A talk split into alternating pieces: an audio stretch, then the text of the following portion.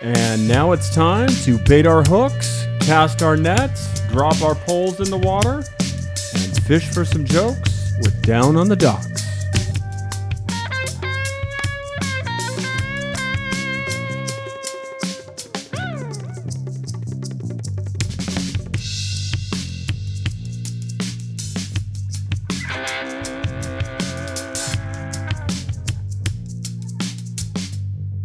Well, well, well. Welcome to episode 39 of Down on the Docks.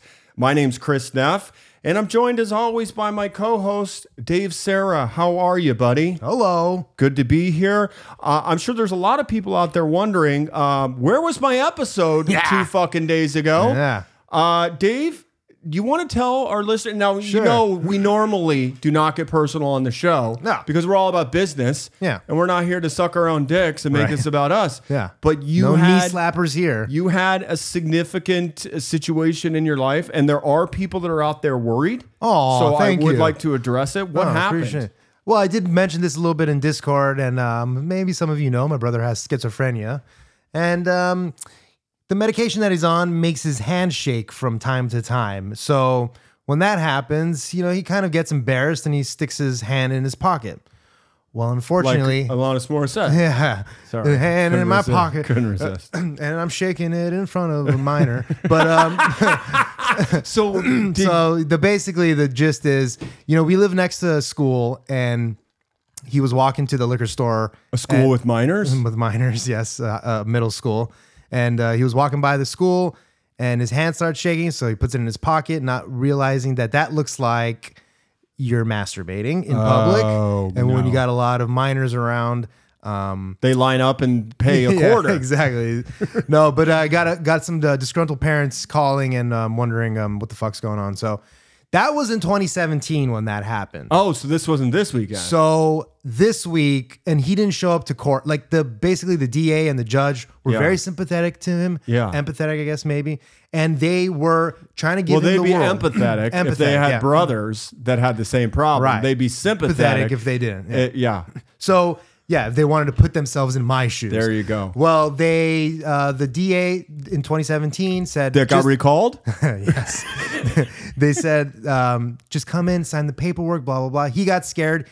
The day before his court date, he bounced like from the house and um, went MIA for a couple days because he just got scared. Yeah, yeah. yeah. So couldn't really do much about it. Couldn't force him. He said he- he kept having this delusion that he was fine and all that. Well, kids, you got a bench warrant. Go take care of it because the cops might come for you. And so he was just s- early in the morning smoking a cigarette in front of the uh, liquor store one day And that's how they popped on him. Monday, and um, they freaking popped him. Okay. And then, of saw him. course, you had to go to court. I had to you go to court. You had to bring in his VA history. VA To history. show that he's, you know, He's a- obviously a, he's- veteran of our.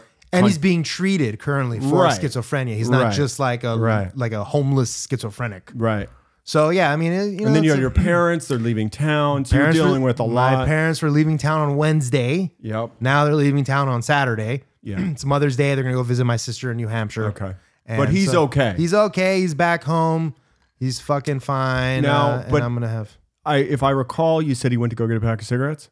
He went to go get a pack of cigarettes. Here's my suggestion. We're doing cartons from here on out. he literally the second we got home, he went Yeah. and bought a carton. Okay. My point is, I go get the first carton on me. Yeah. Well, the thing is that it's part of his. He can do the carton. It's his money. He can Yeah. buy it if he wants. Right. The thing is, it's like his. It's like his daily routine to go and walk down to the thing, get a cigarette, get his pizza, get Yeah. a rock star, whatever. And then he walks back, and like that's his. Like these are the things that he does, like to keep himself occupied. Yeah, during the yeah, day. your You routine. get a- if you're getting a carton, you're just going and smoking a Sure. fucking million cigarette. Sure. So- and this is the Montebello PD. It was probably a Montebello PD. slow day. slow day. And then the only reason they took him to uh, men's central jail is because he needed uh, medication. Okay. Well, we're happy everything's safe. Yep, and we're We- back on schedule. And we appreciate our listeners' understanding. Uh, before we get started, Dave, can you tell us who this week's episode is sponsored by? This week's episode of Down the Docks is brought to you by, of course, Broccoli Farms. Established in 2016 in San Diego, California by cannabis entrepreneur Anthony Bird, Broccoli Farms is a modern take on cannabis brands around the world. By combining new terminology inver- uh, involving cannabis worldwide Anthony created a cannabis brand that uniquely represents the entire cannabis industry as one. What is it, Chris? Broccoli Farms. Broccoli Farms. That's right. The lowest delivery minimum in San Diego. Fair prices and quality products makes Broccoli Farms one of the best deliveries in San Diego for almost a decade. Be sure to mention Down on the Docks podcast, that's DOCS, for 15% off your next order along with FTP gifts and rewards and then that first time pussy. Yup. First time pussy. First time patient, FTP, obviously. Check them out today on Instagram, Broccoli Farms 619. Check me out too, Dave.Sarah. Yeah, fo- give Dave a, s- a follow. Of Yeah. course, uh, you I want to need follow. followers. If you want to follow the show, uh, I'm trying to break a thousand. If you want to follow the show, it's down on the docks um, on Twitter and down on the docks pod on Instagram. Um, let's get into the show. Let's do it. Okay, so I'm really excited about this documentary. I saw it like five years ago and I was blown away. And I remembered, I couldn't remember the name. So I did, I, I went into uh, Google and wrote docs on magicians. Oh, okay. Okay. We're doing a magician. app. Doing a magician. ah, shit. This week's episode, I was able to find. If you want to watch it, it's on Peacock and I believe Freevee. Uh, it is called An Honest Liar, and it's directed by Tyler Meesum, and it was released in 2014. So here's how the doc starts. We're introduced to a short old man. He's got this really long gray beard. Okay. He walks with a cane. Standard magician look. He's in his Nice. 80s. He's in his 80s. It's actually the opposite. But okay. It's pretty opposite. He's in his 80s, and we pat. He walks through the back of. Uh, I might be the Magic Castle. I don't know, but he Okay. like opens uh, a, a secret compartment that's a bookshelf, but it's not. It's You're a right. door. Sounds like a magic castle to me. He walks on uh, stage.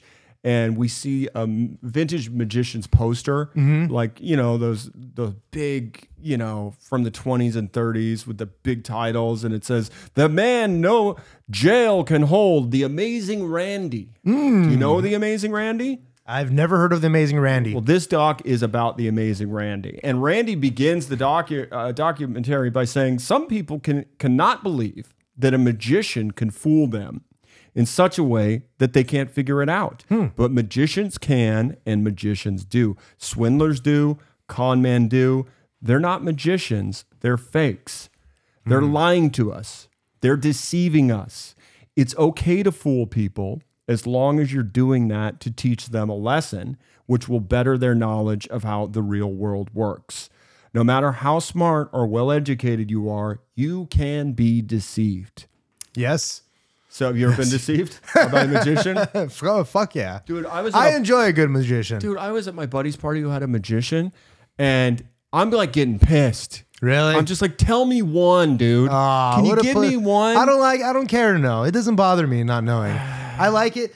I, I have a my cousin's roommate is a uh, patron of the um, of the Magic Castle. Castle. He came up with a or I'm not an, not a patron, but like an, em- not an employee, but a Yeah, a person that regular, goes- I guess. Pays and buys a ticket. A No, patron. no, no, yeah, no, not that.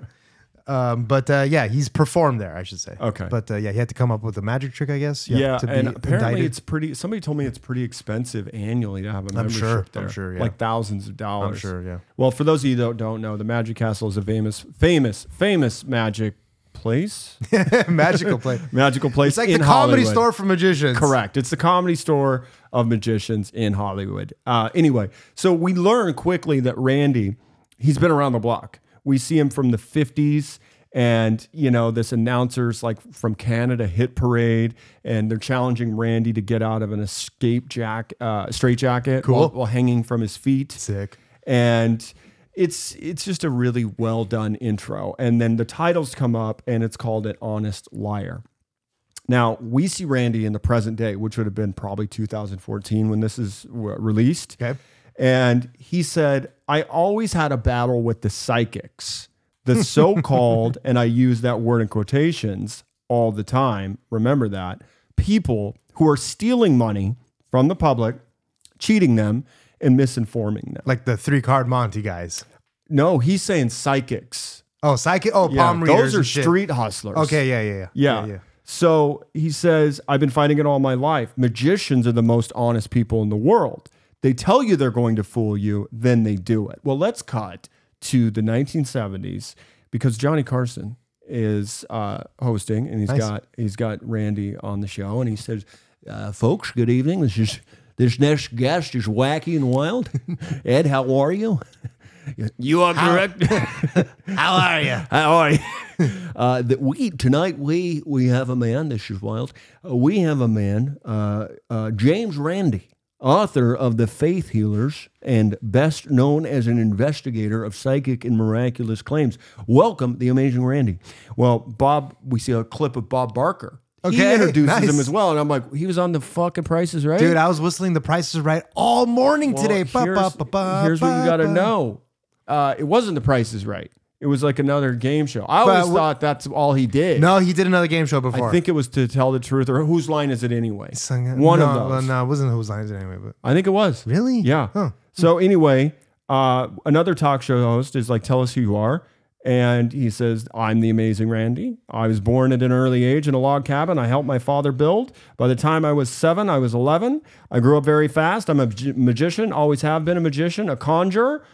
Prestidigitator, legerdamist, liar, cheat, charlatan, and fake. Now, I didn't know what any of those fucking words meant, and I did pretty well on my SATs. You know what a charlatan is? I know, of course, I know what a charlatan is. I know what a conjurer is, but Yeah. a prestidigitator. You ever heard that? Prestidi- I, I feel like I've heard the word prestigious. It's one who practices tricks and Mm. illusions for entertainment. And then uh, he he refers to himself. Oh, as, it's like the prestige. Wait, how do you Yeah. spell it? Yeah, it's Yeah. prestige. I bet you that's, That's where that hilarious. comes from. That's what it does come from. uh, then It's the there's final act of the of the thing. legerdemainist. I don't know what that is. So a legerdemain is the definition is skillful use of one's hands when performing conjuring tricks. So sleight of hand, basically. Anyway, you guys learned two fucking new words, and if you already knew those words, please let me know. Um, so we see another talk show host, and he's like, you know, these are all from the '70s. These clips. You're a master magician. Some peop- Imagine like he's there performing on Carson, and then Wrinkles comes out. Wrinkles comes out and just starts fucking like Wrinkles the clown. no Don Rickles. Oh, Don Rickles. Don Rickles comes out and just fucking starts like, "What is this shit? Get this fucking idiot off the stage and shit." I worked uh, at a party once and waited on Don Rickles. Nice. Was he? Yeah, he was mean- awesome. Was he mean to you? No, no, he was dope, and he was like, uh, "If you're gonna stick out in comedy, kid, you gotta have your own thing. You have to stick out." Anyway, he was an awesome dude. Um, but back to uh, back to this. So this talk show host says, "You know, you're a master magician. Uh, some people say that you're the greatest escape artist since Houdini." Well, we also meet Penn Gillette of Penn and Teller. Sure. Um, and he describes Randy and says Randy has a really deep natural affection for magic and a love of deception. By the way, Teller is sitting next to him. Yeah. Do you know Teller doesn't have a first or last name? It's just Teller. Uh, um, I, I mean, I looked it up. Huh. I couldn't find it. he just goes by Teller. Yeah, there's Penn Jillette. Everybody knows that. Yeah. And then it's just Teller. Yeah. Anyway, Teller didn't say shit. He It plays does- his part. It's so weird. is He doesn't say shit. No. No. And not that it's so weird. I mean, that's his thing. But uh, I, I went on a stint where I watched that show for a little while. It's an entertaining show. Which show? The Penn and Teller, um, not the not the HBO show, but the magic show that they have. Oh, okay. Try to fool us or whatever. Yeah, yeah, yeah. Fool Well- Penn and Teller. Randy says a good magician needs to be a little bit of a con man. Uh, he needs to be sort of a criminal, but not and have enough guts to actually rob banks. Yeah. So Penn also says, you know, his whole life has been a performer as a magician, uh, and he resents anyone applying the techniques of magic for any other purpose than Mm. entertainment. Interesting. So Yeah, like the CIA. Like that was the first CIA handbook. Was Oh, it's a essentially magic trick was book? essentially a sleight of hand magic trick book. really, Yeah, hundred percent. In like the fifties. what did okay, like okay, all right, Yeah, yeah. Uh, Like that. Like their first like their first manual. but the, It was, was, like the how to- government? it was like how to administer poisons into drinks and stuff like that. Okay. Like- but was the government like, hey guys, the FBI is not doing their thing? CIA. So w- yeah, no, the FBI. Oh. Is, so let's get these magicians together and call call them the Central Not Intelligence hundred percent Agency. sure if the FBI had been created yet, but yeah, No, it was don't know FBI what was it is. around before the CIA. was it okay? Yeah, I mean they don't know. they came from the Office of Naval Hoover, I Intelligence. guess. Yeah, Hoover did the CIA. or- OSS, then the oh, okay. FBI. Yeah. And I think then the CIA, but then again, this is our government. The CIA could go all the way back Yeah. to fucking you know knows the when. Revolutionary War. And then they're like, ah, f- after, and then after World War II, they're like, nah, okay, well, we got to tell them now. They probably started out as masons. Yeah, probably. Anyway, let's keep going. So anyway, we Wow, see- some based ass, based ass shit from you right now, Chris. That I'm was surprised. based? based as fuck, dude. Does that mean good or bad? I don't. good. T- I don't. s- I don't speak the jive. Dude. no, If- it's good. It's good. okay. So anyway, Bob Barker, he was hosting "What's My Line." What's That- my line? Okay. Yeah, yeah. But I think many people have hosted that. Yeah. But to, you know, he's like tonight, and he's not talking about Randy. He says you are going to meet a man who claims he can move physical object objects using the power of his mind. Mm-hmm. So this dude walks out. Do you remember Mork and Mindy? Of course. Remember like the suit Mork? Yes. Okay. The silver. It's it, was- this was black and it was silver. So this guy comes out. He looks like an Oompa Loompa, but he's tall. But that's the face. Yeah, he it's looks like, orange face. Nah, he just looks like he's got the page boy cut Okay. um, you know, a little dumb and dumber looking. Yeah, yeah, yeah. But he's in one of those suits. Yeah. So he's clearly trying to be like the psychic spaceman. guy. Got it. So there's a desk. thinking of uh, Totally. So there's a little table, and he kneels down, and there's a phone book on it facing him, and he puts his hands out like this, Mm-hmm. and then you see the pages start to turn. Mm. Okay. And then there's a pencil on the edge of the desk, and it looks like he's using the force. Yeah. Do you know what I mean? Yeah. He's got his hand out, Yeah. and the pencil starts spinning. Ah. Huge applause. Wow. Okay. So uh, Bob brings Randy out and he says, Now, Randy, you've been touring the country debunking physics, haven't you? And he's like, I have indeed. And I think I have a rather s- simple solution. And then he grabs a coffee can, p- pulls it out, and then he's got these little like packing peanuts in it. Okay. He distributes it around the phone book. Okay. And uh, he's like, This should pretty much do it. Okay. He's like, uh, I've got particles of plastic here, which will conclusively show that Mr. Hydrick here is merely blowing, merely blowing on the page and on the pencil. Okay. And Bob looks at this guy named James Hydrick and says, Well, are you ready? And James is like, Yeah, I got this. Well, suddenly he loses his magic powers. Oh no. He can't do it. So I went, give me a little Simpsons music. Yeah. Here we go. I wanted to know who this James Hydrick was because I Okay. had bad vibes watching him. Well, it turns out he was born in 59 and he is an American former stage performer and self described psychic and convicted sex offender. Oh, of course. That's how they get him with the Yeah, magic, we dude. Get him with the magic. So he was also convicted of kidnapping and torture in 1977. Jesus. Yep. And he goes to prison. Well, he also escaped three times Was he naturally. torturing Charlie? My point is, he's escaped He three didn't- times. doesn't seem like a nom guy to you, is what you're no, saying. Okay. no, but I guess it makes sense if you're a magician and you go to jail. if you don't escape, you're not Ah, You're a doing fair your fucking fucking, pussy, job. dude. You What's suck. going on here? Well, he allegedly kicked through a concrete wall in a Georgia jail, What? broke through the gates at South Carolina prison, and in 82, check this out, he pole vaulted over a fence at a Utah state prison. What the None fuck? of those things are magic, by the way. But n- whoa, Three time escapee. whoa. So That's thro- crazy. that You can just knock down. j- I mean, I guess back then. I think the pole vaulting is the most, you know, Pretty impressive. impressive. Well, throughout the 70s, he was arrested repeatedly for crimes ranging from burglary to assault. And he gained prominence for karate, his karate skills, and sleight of hand tricks. But then, of course, national television exposure for what I just discussed to you on Yeah. whose line is it, or what's my line? What's my line? claiming he was using psychokinesis to Right. turn the book pages. Yeah. Yeah, Well- blowing on it. Yeah.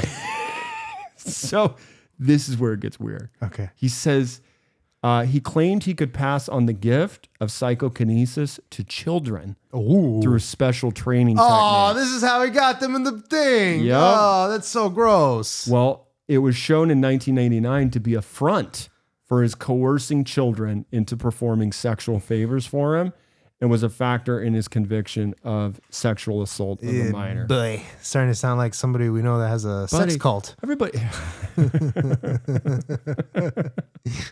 I'm trying to think. What is, what's his catch line? Uh, it's a free gun. Just free conscious. Hi Shane, if you're listening. Uh, anyway, um, he, uh, but the he also was on That's Incredible. Do you remember that show? It Might Uh, be too eh, too no. late for you. That was a big one we watched in the early '80s, and uh, Uh, he pr- he did. It's like people shooting milk out of their eye and shit. It was like special, yeah. And then there was one I think called like special people or something, but Yeah. it wasn't about retards. It wasn't about Downies. Hi, Shane. So anyway, um, he performed the pencil trick, and the host John Davidson, um, uh, he what he was doing is he was blocking. He made him put his hand out in front to block Okay. his mouth because David, the the dude, uh, John Davidson was like, "Dude, you're blowing on it." Yeah. So he put his hand in front of the mouth, but um, I guess he readjusted the pencil so that it was precarious enough as that it would just a slight manipulation of his hands could, you know, make it look like it was doing. But again, he passed it off as telekinesis, and Right. obviously it was all Obviously, bullshit. it was bullshit. Yep. So anyway, um, uh, following this nationally televised demonstration of that's incredible, uh, he was unable to prove the supernatural abilities that he claimed, and then confessed to being a Oh, fraud. well, good for him. Yeah, I don't. They, there was no confession of whether or not his cheap tricks were able to, you know, be the bait for the kids. But it sounds like it pretty much Right. Like, was. ooh, look at me. I can blow up this balloon with barely using anything from my. Yeah, I love that. There was this one Dimitri Martin joke, which is I can move things with my mind when I use my hands. Sounds accurate. well, uh, after Randy replicated the pencil trick, um, Heydrich and Randy both appeared on a follow up show. And Heydrich uh, was there to demonstrate his telekinesis. Randy proved it was just a trick. And Barker and Randy each offered 10 grand to Heydrich if he could move the pages under their conditions. So that was the whole thing. Yeah. And then, of course, he blamed it on a static electricity charge. Yeah, you guys were too close to me. You guys are fucking up all my Yeah. my uh nowadays they'll say some shit like it's uh oh it's the micro whatever organisms that are fucking with me He sat there for 30 minutes trying to do this Yeah. Oh, trick, though. Um, Yeah, yeah, that's of how course. long they filmed it. that's brutal dude he must you have been imagine the sweating. audience? must have been sweating Yeah. Anyway, um, Randy basically, d- you know, proved he was a fraud right there. Um, in 1981, Heydrich's so-called psychic powers were conclusively exposed as frauds by investigative journalist and professional magician Dan Coram. Heydrich confessed to Coram that he had developed the trick in prison and that he had not learned it from the Chinese master as he originally claimed. chinese mask Hydra confessed, my whole idea behind this in the first place was to see how dumb America was, how dumb the world is. But wait, it gets worse. Yay. There's a whole section here on child molestation on this guy. oh god Well, he was wanted on an outstanding warrant and he was apprehended by the police after he was discussing psychic powers on the Sally Jesse Raphael show. oh god So the guy's got a warrant, but he's got to pay the bills. yeah And he goes on TV. tv yeah So he i'm gets, surprised the cops weren't there to arrest him right when he got out of the studio talk to your producers, do a background check. well it's the 70s and 80s and shit what year is this, 80s 89. yeah okay 89 So after they bust him on Sally Jesse Raphael, um, he was sentenced to 17 years for molesting five boys in Huntington Beach, Ah. right down the road from us. jesus After serving his sentence, he was remanded to Atascadero State Hospital for treatment under the state's sexually violent predator law. Psychologist Jesus Padilla described Heydrich as an extremely difficult patient who suffers from pedophilia. Paraphilia, what's that? do You know? it's probably like an age thing Um, It's like pedophilia is like nine and under. Paraphilia. And nine to 14 is something else. And then fif- 15 up Well, to 18 is something and else. also antisocial personality disorder. I think we can just drop that one. It's like not that important. He's got antisocial. like nobody really gives a fuck at that point. Just uh, solve the other two, and I think we're Yeah, good. Mm-hmm. yeah. Pedophilia? Check. Who gives a fuck about the rest? Yeah, anxiety. Take some Xanax. Yeah, you you know what? You're going in the hole, but guess what? You get all the Xanax and pills you want. Not the way. Not that hole. Not that hole. Uh, Heydrich petitioned for release in May 2013, but the trial resulted in a hung jury. As of 2021, if you want to write to this piece of shit, oh fuck, he can be found in the Coalinga State Hospital. Okay, Let's write to. him. let's move on. okay. We meet Professor Richard Wiseman. Now, he's not only a magician, but he's a psychologist. And he says, Randy says the public is being fleeced via trickery. I'm going to tell you what's happening. And more to the point, there is going to be a crusade to try and change the world. Well, Randy says, if there is something to the paranormal, let's find out what it is. Yeah. He's like, I'm cool with it, but you can't pass it off as this other bullshit. Yeah. So Maybe one day I'll tell you my ghost story. you have one, or are you talking about Randy? I have one. Yeah. Maybe later. Maybe. Let's see how we're doing time wise. Sure. I got a ghost story. Nice. Um, we see him also on a TED Talk show. So it's on, I I guess it's on YouTube. And you see him chug a full bottle of pills. Oh God. And he says, I just ingested six and a half days worth of homeopathic sleeping pills. Why don't they affect me? Um, well, we also meet a publisher of Skeptic Magazine by the name of Michael Shermer. And he oh, says, Do you know this guy? the Michael Sherms, baby. you know him. dude. He's a he's a lifelong skeptic of everything. He went on he went on Rogan to debate Graham Hancock. Okay. On ske- uh, basi- Ancient civilizations. yeah, on ancient civilizations, and his point was, well, d- why does it not have to? It doesn't have to necessarily be a whole other civilization. It could Yeah. just be that we hunter gatherers are smarter than we thought. Yeah.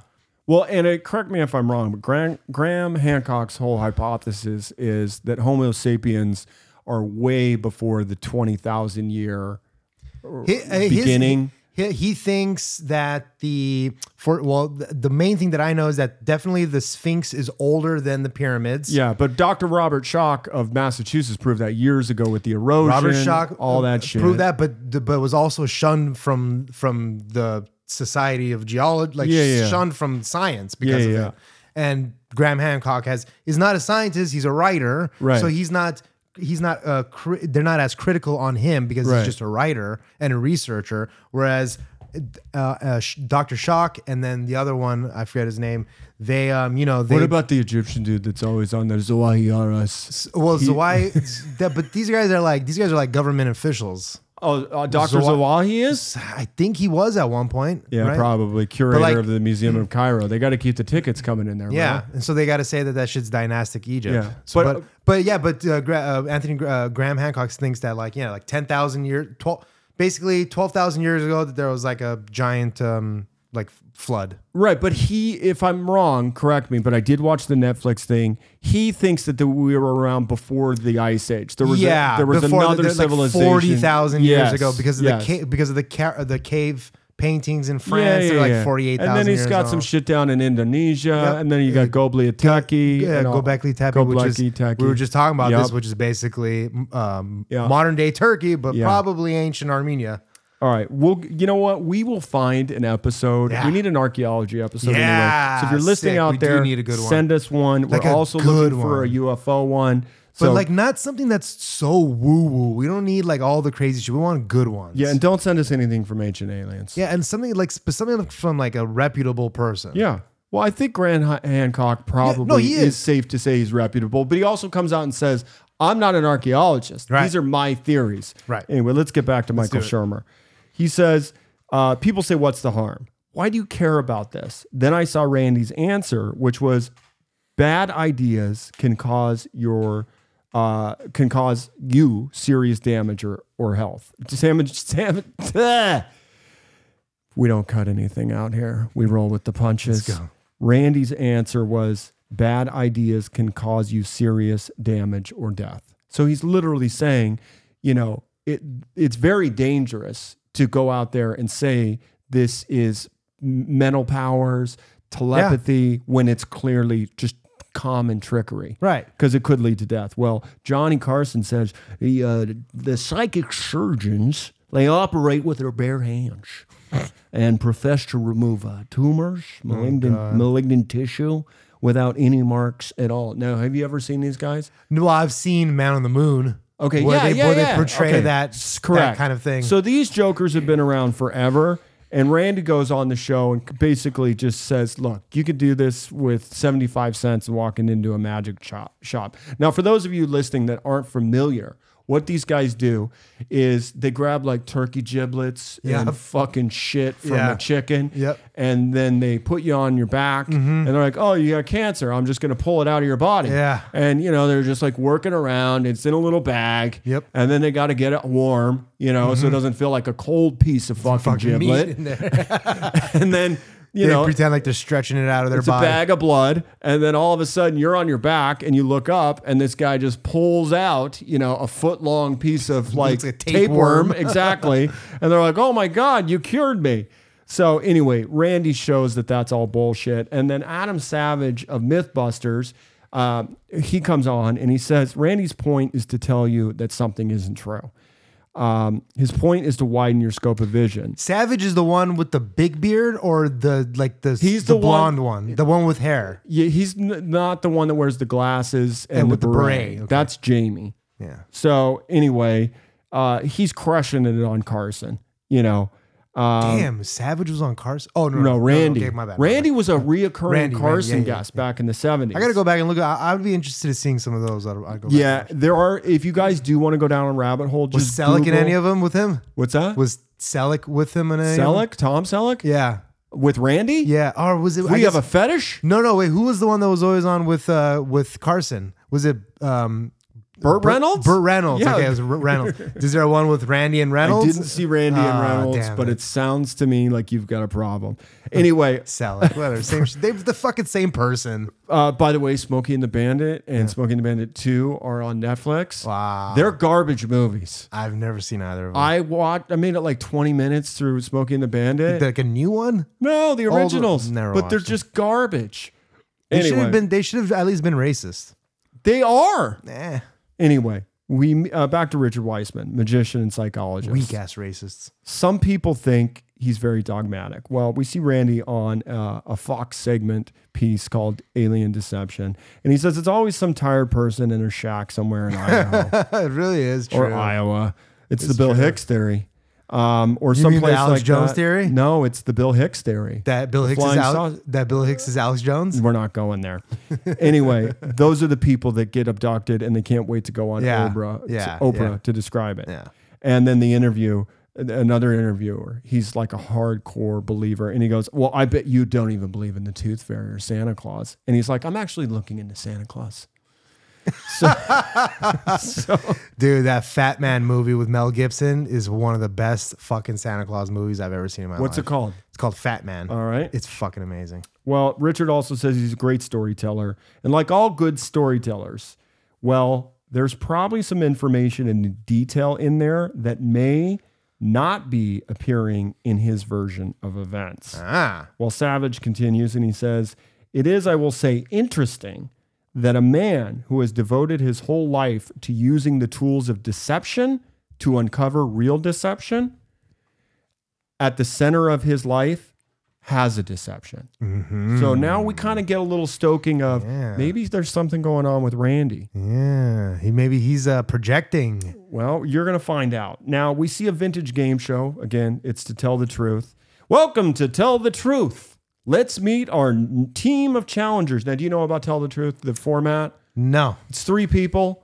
They're on there and they all say the same thing. So we hear number one, What's your name? My name's Jose Alvarez. oh, do you have to pick which one's lying or something? Yeah, number two, I'm Jose Alvarez. Number three, my name is Jose Alvarez. I'm one of Jose these Alvarez. one of these people is the real Jose Alvarez who has pretended to be possessed by an ancient spirit. Wow.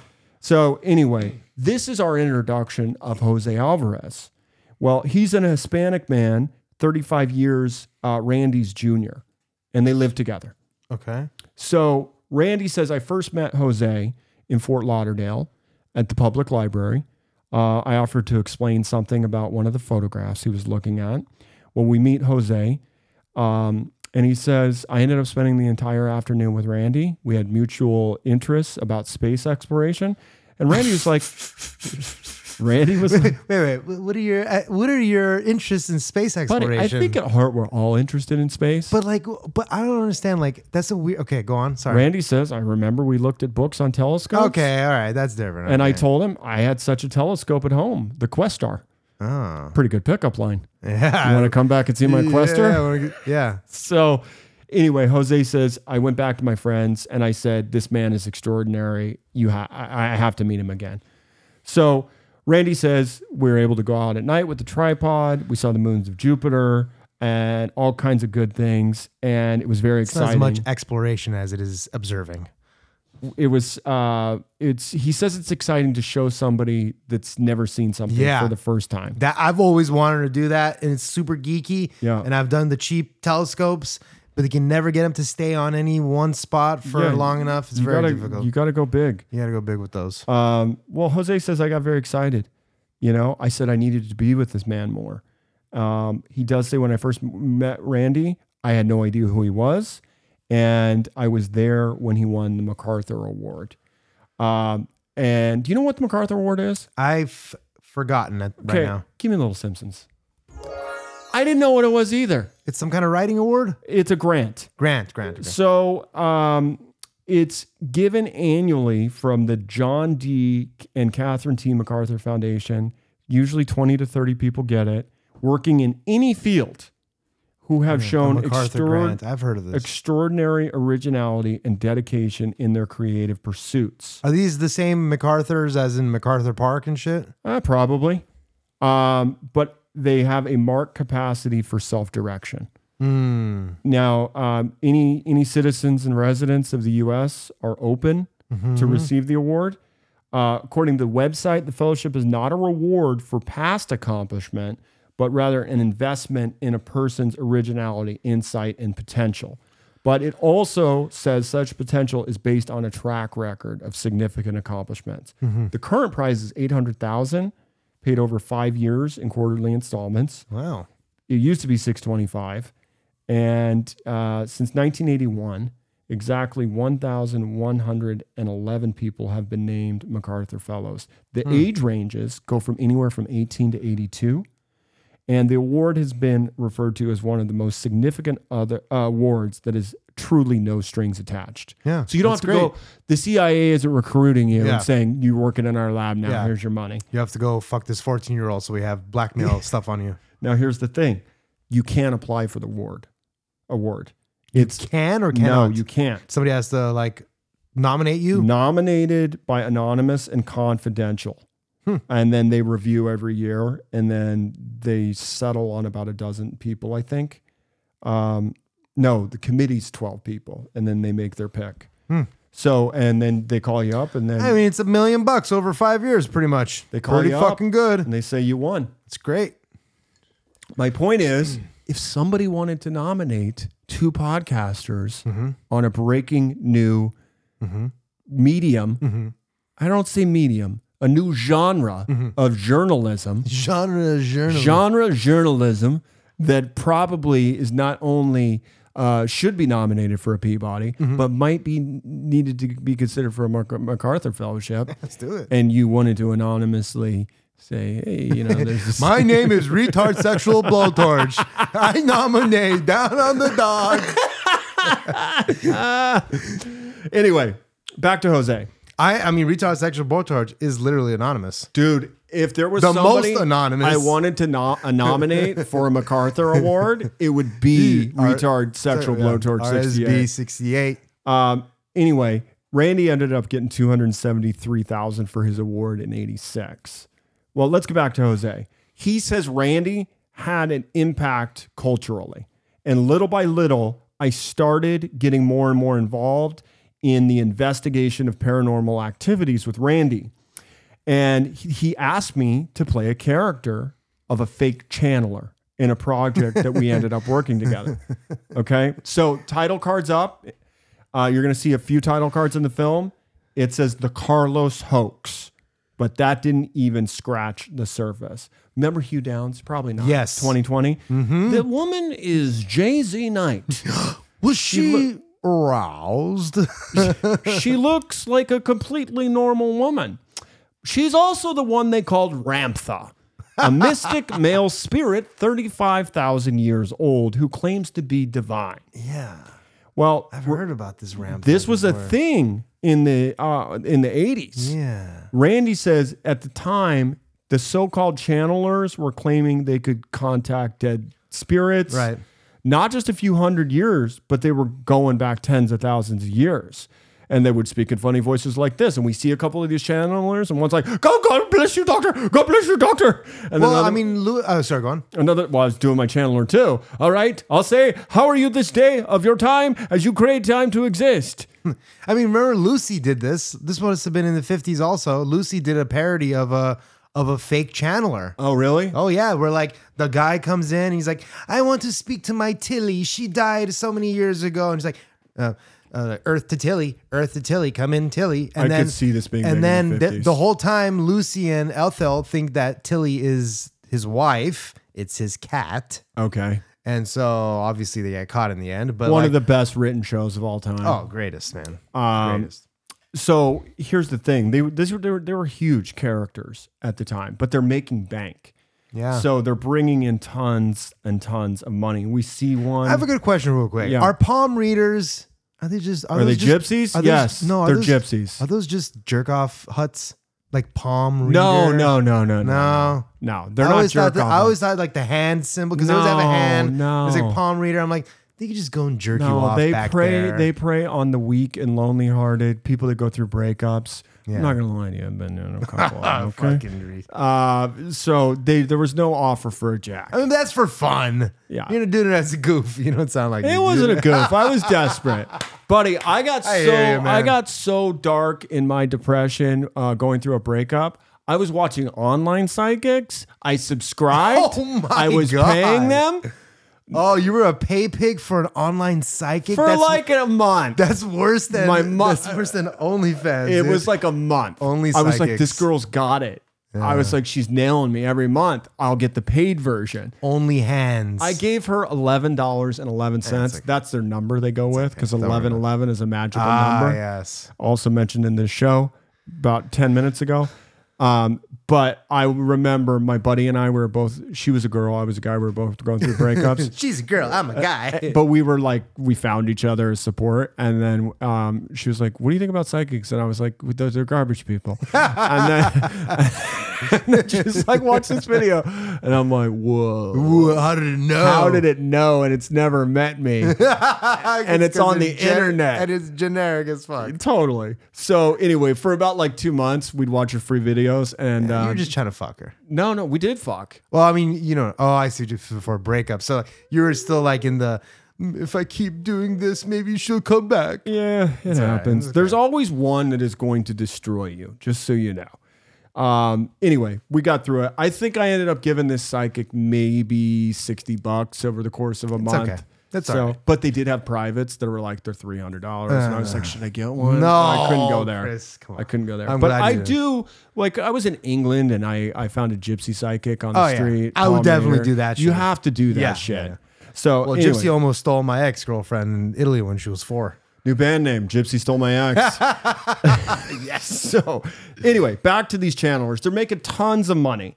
And one of them says um, the Ramtha organization, they can earn 200000 just for a single appearance. Well, Merv Griffin interviews Ramtha, AKA Jay Z Knight, and he's like, You're my first 35,000 year old guest. And it's just some normal looking woman, but she's doing the "Ah, la, la, la, la," speaking in tongues and all this shit. So Randy's like, I knew it was garbage. And uh, the technical term is actually bullshit. So we see Barbara Wawa, and um, she mentions, you know, this Ramtha person and describes her Wait, as. did she own Wawa? no, Like, do you know who Barbara Walters is? yeah.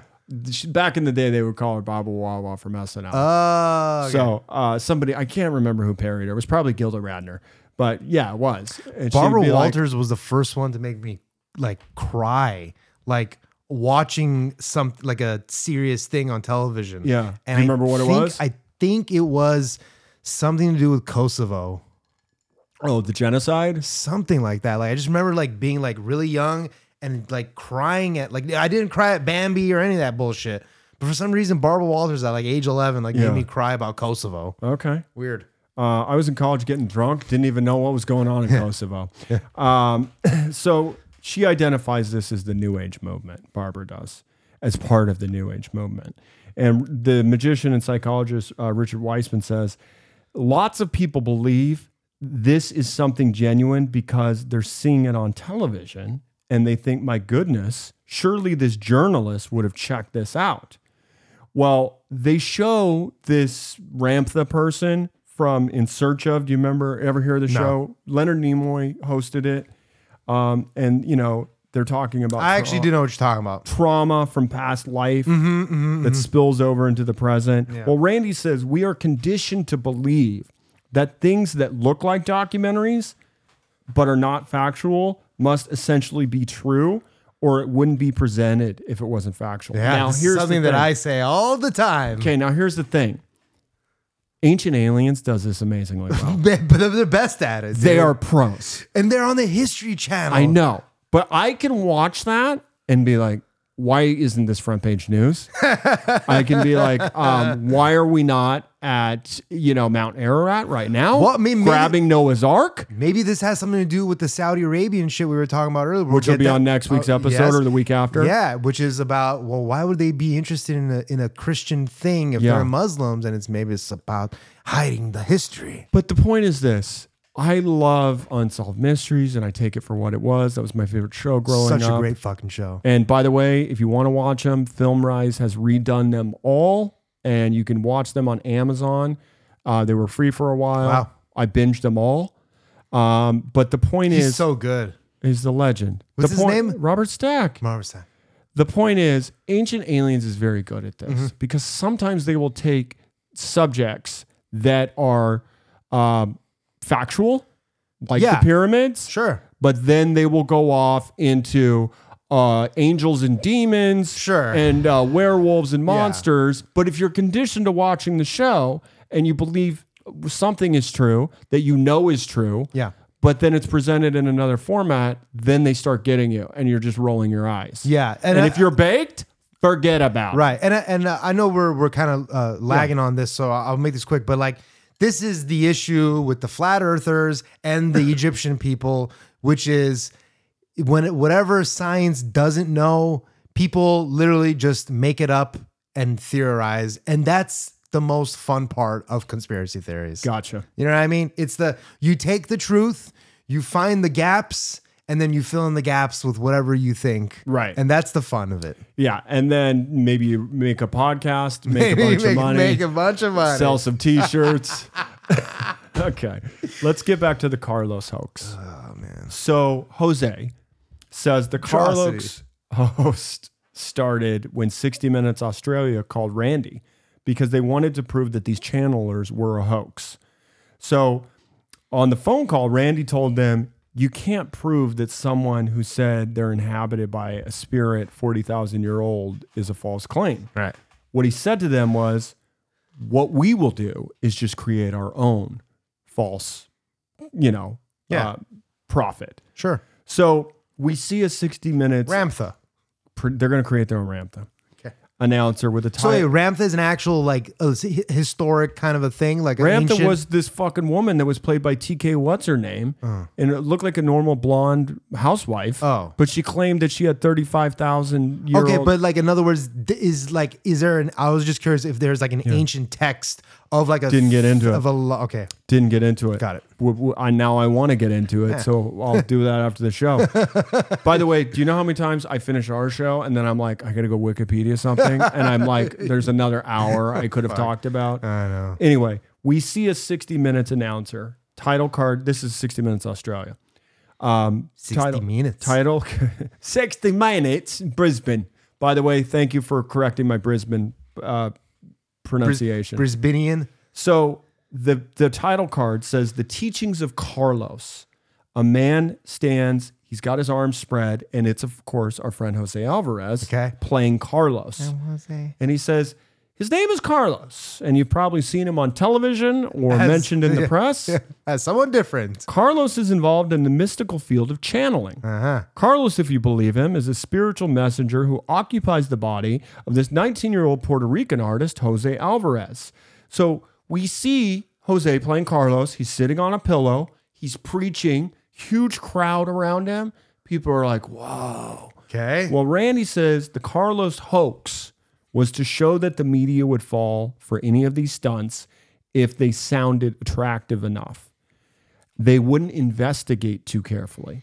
So the first thing we did is we introduced Carlos to the public. We made up a press pack that went to all the Australian press. We invented newspapers and magazines that never existed. Keep in mind, this is way before computers. Sure. So they're copy. They're going to fucking Kinko's. Yeah. Creating Whatever fake- they had, by right. correct theatrical magazines. He says particularly announcing the appearance of the great Carlos at such and such place at a theater that didn't exist.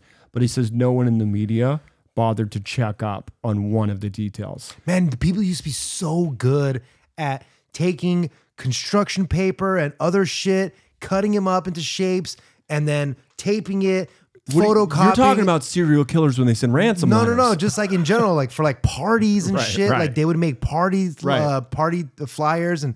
ah, Now it's man, the the internet. fucking- You get an So e-vite. crazy, man. how Yep, we used I to- agree. We used to do crazy shit like that. His point is all man. they had crazy to shit, I do. just call it. all they had to do was make one phone call to any of these sources that were listed and say, "Hey, tell us about the the you know the great Carlos." So he even had shitty sources on there that he had numbers on there. of people that didn't believe him at all. No, the point is he gives all this press to the Australian press. Yeah. creates a whole tour that Right, Carlos right, right, to go right, on, right, right, charges tickets. Yeah. nobody did a background check on Carlos. I know. they just And- assumed and, it he was gave fact. and he gave them the Yeah. references. He said, "Here, call would've- these people." and they never and they- Nobody. And if you would have called them, they would have it's over. it's over in a heartbeat. and each one of them would have said, "This guy's full of shit. Don't hire him." Or more importantly, we don't even know who you're talking about. Yeah, good point. Because you just created all this bullshit. oh, I see what you mean. My bad. Yeah. So anyway, the Australian reporter says one man who's been making a name for himself uh, is you know blowing up in the United States and now has made it to Australia.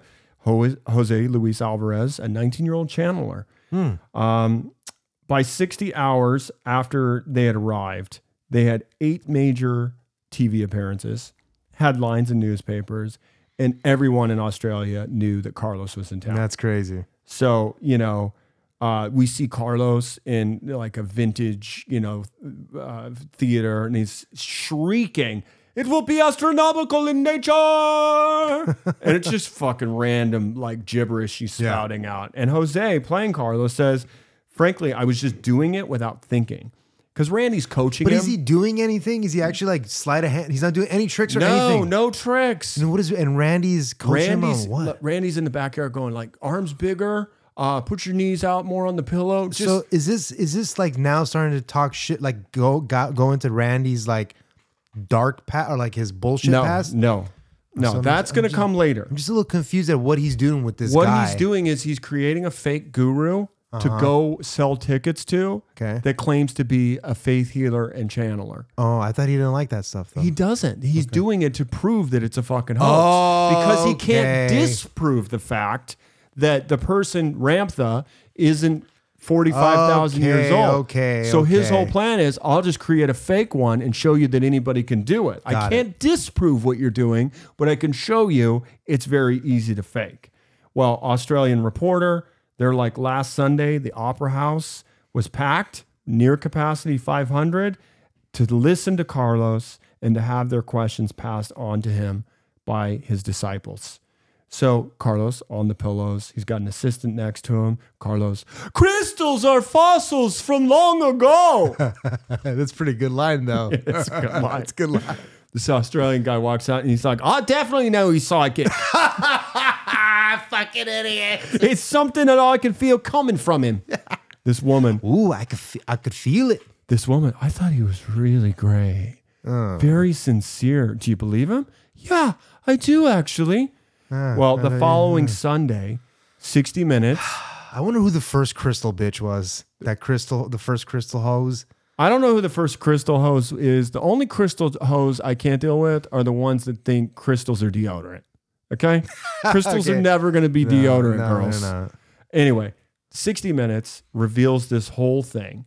And they say he billed himself as a man of the supernatural, a man who could do amazing things. And thousands believed him, making him a celebrity. But it was all elaborate hoax. The most basic fact about Carlos was that he simply didn't exist. That's the real teaching of Carlos. But this doesn't even scratch the surface of what a phony Carlos is. Now, that is a very loaded line. And uh, I'm going to tell you right now, it's foreshadowing on brilliant filmmaking. Yay. So keep that in your thoughts and listeners when I say that doesn't even scratch the surface of just what a phony Carlos is. Well, Randy says, though I had just a year or so before this Australian event, uh, I'd actually met Jose Alvarez just a year before. I was really pleased at what it did for our relationship because it really cemented it well. We decided after that that we belong together. So they No. like each other at least. He's They're- not. There's no like a resent from They're this lovers, guy. they're lovers, companions, partners for life. Oh, Now he's young. I would say there's a 35 year gap. well, hold on. Are you are you saying that they're gay? Yeah, Oh, okay, okay. big, okay. no big. No, no, no, no. I just Yeah. was curious. I just wasn't sure. Yeah, yeah, if Carlos you- is a that's what you dude. meant. Yeah, no, I know so- that. Okay, I'm just mean like I wasn't sure what you meant by.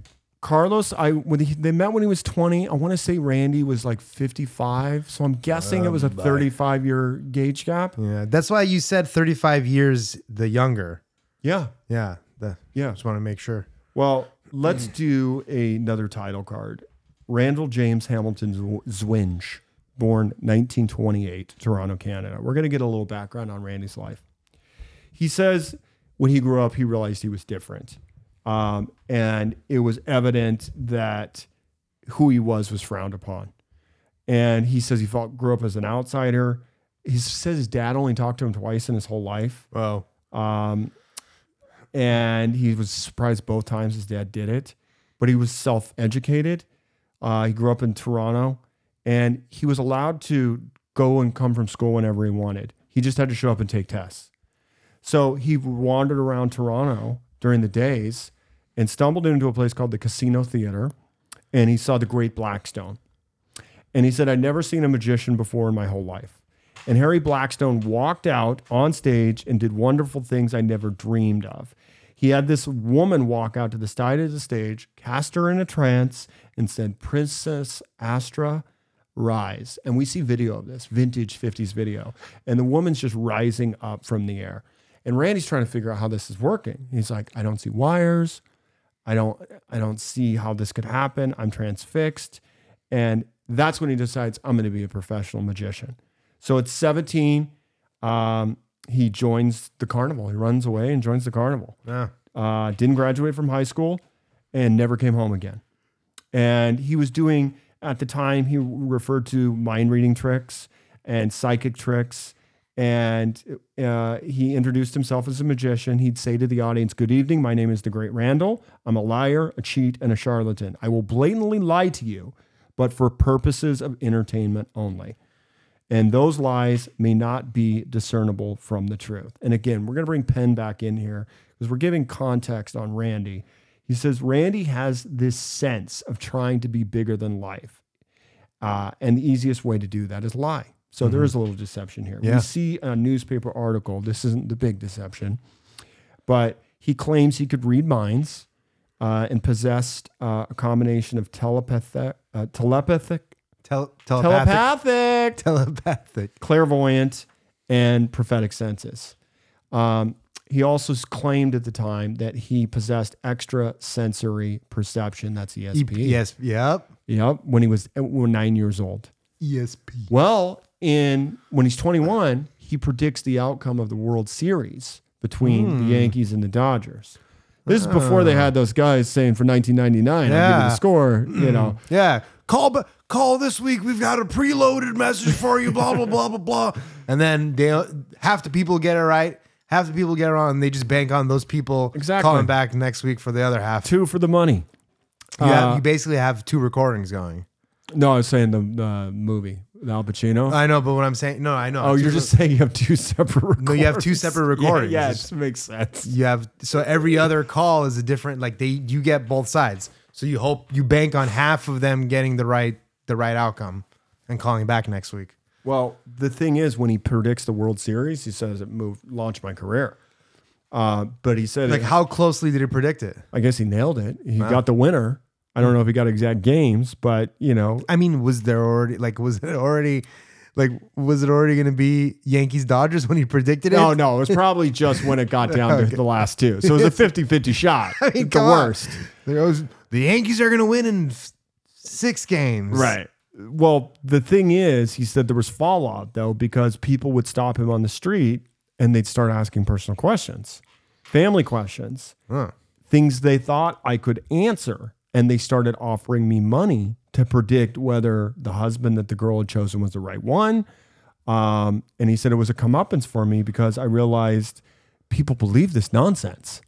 Wow. You know, he's like, I just got lucky and picked the fucking Dodgers Yankees. Yeah, this is like comedians and their Patreons. The same shit. Well.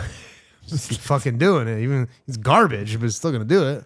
Uh, we will never have a garbage patron. No, we won't. Uh, so we're going to meet a magician by the name and author of Jamie Ian Swiss. He says mentalism can be a deal with the devil. It's an incredibly seductive feeling for someone to imbue you with that power.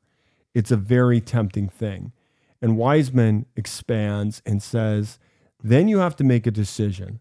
Are you the sort of person that will look someone in the eye and even though you have no idea what their future holds, you're prepared, prepared to tell them something that isn't true, that could harm them, just to move money from their wallet to yours? You do not have that influence and power as a magician. You have it the moment you deny you're a magician. And Penn says, I know the surge of power that you feel when you use a cheap trick to manipulate someone else into thinking you have powers that you don't have. And I think it's very much to the good of the world that when Randy felt that power, he backed away from it. And out of that feeling of the power came a rage. Okay. Mhm. Now, do you know who Yuri Geller is? No. Have you ever heard the song uh, the, of Toad the Wet Sprocket? No. Yeah, I'm too old. They had a great song called Nancy, but it, there was a line in it that goes, I can't believe you. You bend your words like Yuri Geller's spoons. Oh, is it the spoon bender? Spoon man. The one that does it with his thumb? He like bends it with his thumb or some shit? You're going to hear it all. Okay.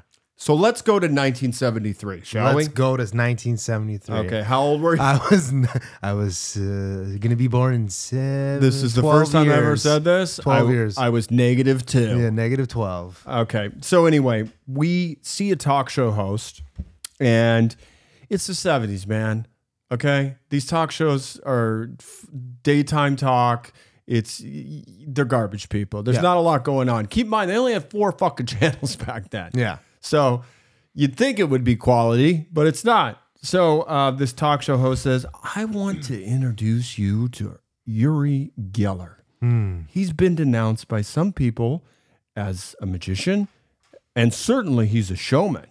He gives demonstrations all over the United States. Ladies and gentlemen, Yuri Geller, tremendous applause. Ah. Well, Randy says they said his name was Yuri Geller.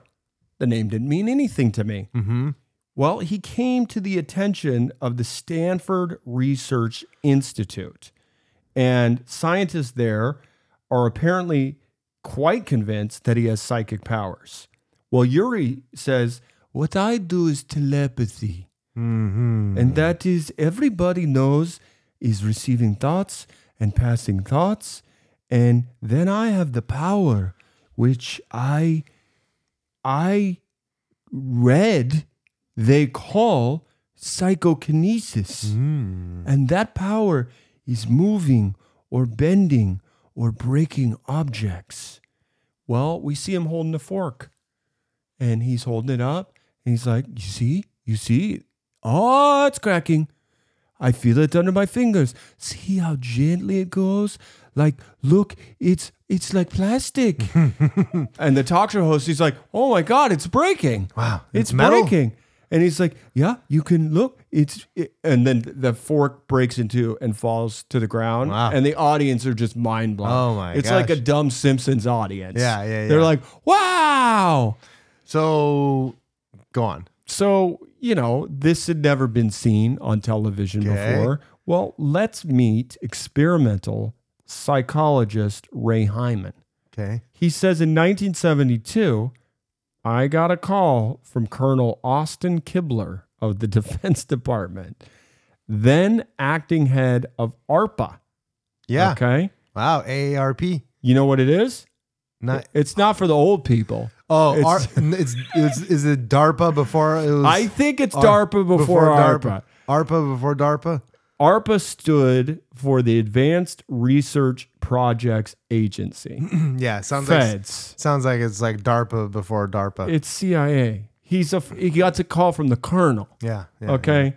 Well, he says, "Hey man, do you mind dropping everything you're doing and uh, just go over to the stand for Go stare out goats for a little bit. Yes.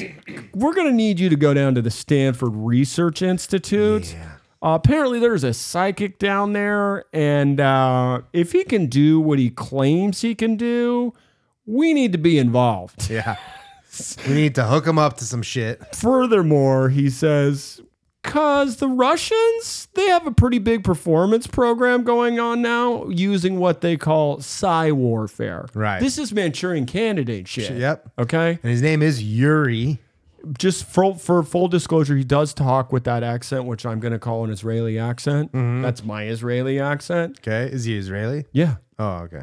Um, well, we see vintage film from the study because they filmed all these st- studies at the Stanford Recent, Re- Research Institute in 72. And they're very droll. You hear the narrator. This film describes a five week investigation conducted at Stanford Research Institute with Yuri Geller, a young Israeli. Here we present a case of a double blind experiment in which someone places an object into a can chosen at random from 10 aluminum cans. Geller's task now is to determine which of these 10 cans holds the steel ball bearing. Yep. Well, you see, it's a little tray. Yeah. There's a tray, and they're like little film rolls. Okay. Oh yeah. They put a ball one of- inside the can. Yeah. But all the cans are in a tray. sure. And he's just hovering his hand over them like this. Right. Well, Randy says, timeout. Targ and Pudoff, these are the names of Right. the, the researchers, the two scientists who were in residence there at the time, they're they're quite a pair. First of all, Targ is legally blind. Oh God. He's one of the chief observers. what the fuck? Duh. Well, the narrator, he has made his choice. The steel ball has been found. Wow. Well, Randy says he fooled the pants off him. It was astonishing. And these physicists, they're dreaming of Nobel Prizes because if you discover that there really are psychic powers, that would certainly bring you a Nobel Prize or two. Yeah. Well, we see this is the next test. he Probably just does. one because I don't think you wouldn't do. I think you share it. You'll- You know, it's like Watson and You Crick. do share it. Yeah, Yeah. You can share it. Yeah. You- the fuckers discovered DNA. They only got one. Watson yeah. Crick. Yeah. You can put up to four names on it Oh, is that the rule? every year. really? Yeah, you get to put four names on it. Or I don't remember if you can put four or two names on it, something like that. I don't remember exactly, but you can only put a certain number of names on it. Right. And then the rest of the people just get fucked. No shit. Yeah. They're, they're just considered research assistants, They're, no, they're just not even observed in the Nobel Prize. even though they're doing all Their the name, name, like, yeah, like it, it'll go to the, it'll have the four names of the people and it'll have the name of the organization. And you can say you were part of that Mm-hmm. Well, Dave, organization. you're in luck. Give me a Yes. little Simpsons uh, intro because I happen to have a Simpsons episode devoted to the Nobel Prize. ah, let's hear it. I'm fucking kidding. I don't get Ah. that deep. Now, so Thank God. So um, they show another test, and it's a lead box because just like Superman, psychics can't go through lead.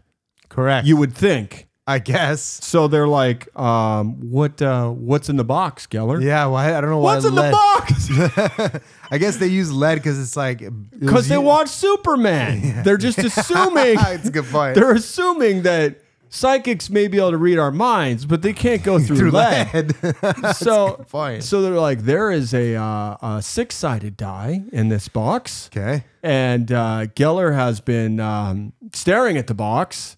Uh, he's been waving his hand around the box, Yeah. and uh, he has chosen the number four. Okay. Well, they open up the box. It's the number fucking four. All right. Well, uh, R- Ray Hyman says when I made my report to the government that Geller was a complete fraud, Targ and Pudoff, they realized they're not going to get any money from the government. Wow. So they take Geller on a publicity tour to get private funding to do their research. This is weird, odd stuff. Well, keep in mind, if the government says we're not interested, they got to know it's bullshit. Yeah. Because they've, here's the thing, man. Did you ever see that movie Salt with Angelina No. Jolie? No, but I and know- they raise her uh, as it's kind of like Yeah, I the know what Americans. it's about, though. It's deep cover. yeah. So here's the thing: if the government's not involved, they they're wa- they're always ten steps ahead of research centers. Yeah. The, the common I think wisdom is is that the They wanna come government take patents up. Right, but the government outsources uh, contracts to you know business and whatever. Not when it comes to fucking dark arts. Not yeah, not okay. not the real you don't deep shit. go to to, to build a nuke. universities. Yeah, you don't have Raytheon build you a nuke. correct. You don't go to uh, universities to say. Um, you know, w- uh, we need a Manchurian candidate Yeah. to go ki- assassinate for this coup d'état down in Honduras. You you keep that in house. Dude, you're based as fuck this whole episode. Buddy, you keep that in house Yeah. at what's known as the farm in Quantico. Yep, okay. yep, I've seen yep, the recruit. Yep, yep. All right. Anyway, um, so they got to get private funding because these researchers. Now, keep in mind, at the time, Ray doesn't say why it's a fraud. He did, they don't expose this in the film either. Well, uh, uh, guess who's back? uh, Mr. Carson. I've been uh, hey Johnny. I've been reading a lot of research uh, uh, on this gentleman. Tonight we have a man. This is wild stuff. Uh, he's from the Stanford Research Institute. From I I also read in the the New York Times Science section. Yeah. uh, a lot of publicity on this gentleman whose name is Yuri. That's U R I Geller. And uh, we, we hope we're going to see some rather astounding uh, things tonight. Uh, would you all please welcome Yuri Geller? And we get a huge applause. Well, Randy says, Randy says, you got to remember at the time, Johnny Carson was the man. Now, Yep. Sixty Carson, million a night, or what was it? Thirty million a night? something insane. Yeah. Well, Carson was also an amateur magician, and I Wow, didn't know Ah, I didn't know that either. this. Yeah. And Is that how he used to roofie his ladies too? Maybe. did Johnny Carson get me too, and I didn't hear about it? I mean, no. Yeah. He's just a but- drunk, I guess. he did love to drink and smoke. Yeah. Well, the thing is, he was an amateur magi- magician, and he was very. Um, hey, I did not get into this car accident. Well, and here's the irony. This is a little offside. He had done the Karnak. Do you remember when he'd hold the envelope up to his head? oh okay, oh. yeah. that is a mentalism act in its own. right. So it's called um, the one above, where you know the one, the what's written in the paper behind it, Right. behind it, and so you're always one ahead of it. Right. That's the Karnak trick. Interesting. It's a mentalism trick. yeah. So the irony, of course, is that he was doing his own mentalism, mentalism act at the same time. Nice. So anyway, Randy says everybody watched uh, NBC and and that show, and I'd been on the program many times. Well, they call Randy up and they were like, "We we need your advice because we've got Yuri Geller coming on the show." And they say, "Can you make it?" And he's like, "It's short notice. I can't be there, but I'll talk to your prop man. And here's what you're gonna do." he needs to follow my instructions on how he presents the props that in a way I can tell you if it's real or if it's a fake. Hmm. And if he can do it, he's a psychic, but if he can't, then I know it's full he's full of shit. Okay. So we see Yuri in the hot seat next to Johnny Okay. and before him we see those it's a tray actually there's a table and there's the 12 aluminum cans Okay. a couple spoons off to the side All right. some other shit All right. um, and carson says uh, yuri are you uh, feeling in the mood Right. uh, uh, no no more questions and geller's like all right let's let's go carson's like what's the capital of uh, south dakota crushing he's like I don't, I don't mean to press you this is wild stuff so Geller, of course, waves his hands over the canisters and he's like, okay, um, hmm, eh, uh, uh. Well, Randy says, I said, okay, here's what I want you guys to do. You take those aluminum film cans And I want you to coat the bottoms of them with rubber cement, but you don't glue them to the tray. Just coat them and let them dry. And then when oh, you put don't them, tell me his ring was a magnet. well, he says when you put them on the tray, they won't. He didn't have a ring. Very good call though. When you put them Because on that's the, the, tray, thing that's called the father. oh, it is. It's like a thing um, and or something like that. Like the the magnetic ring Yeah. is like a thing that's something about something about your father or something. It has to do with like some old magic trick. Yeah. So like Penn Penn talks about this in one of his uh one of their shows. And then like he points to like the the magnetic ring thing. Well, he says once you put that rubber cement on them, they won't skid on the tray. Right. because he says the way he does the film can thing is he will rotate the tray and he sees which ones move differently. Right.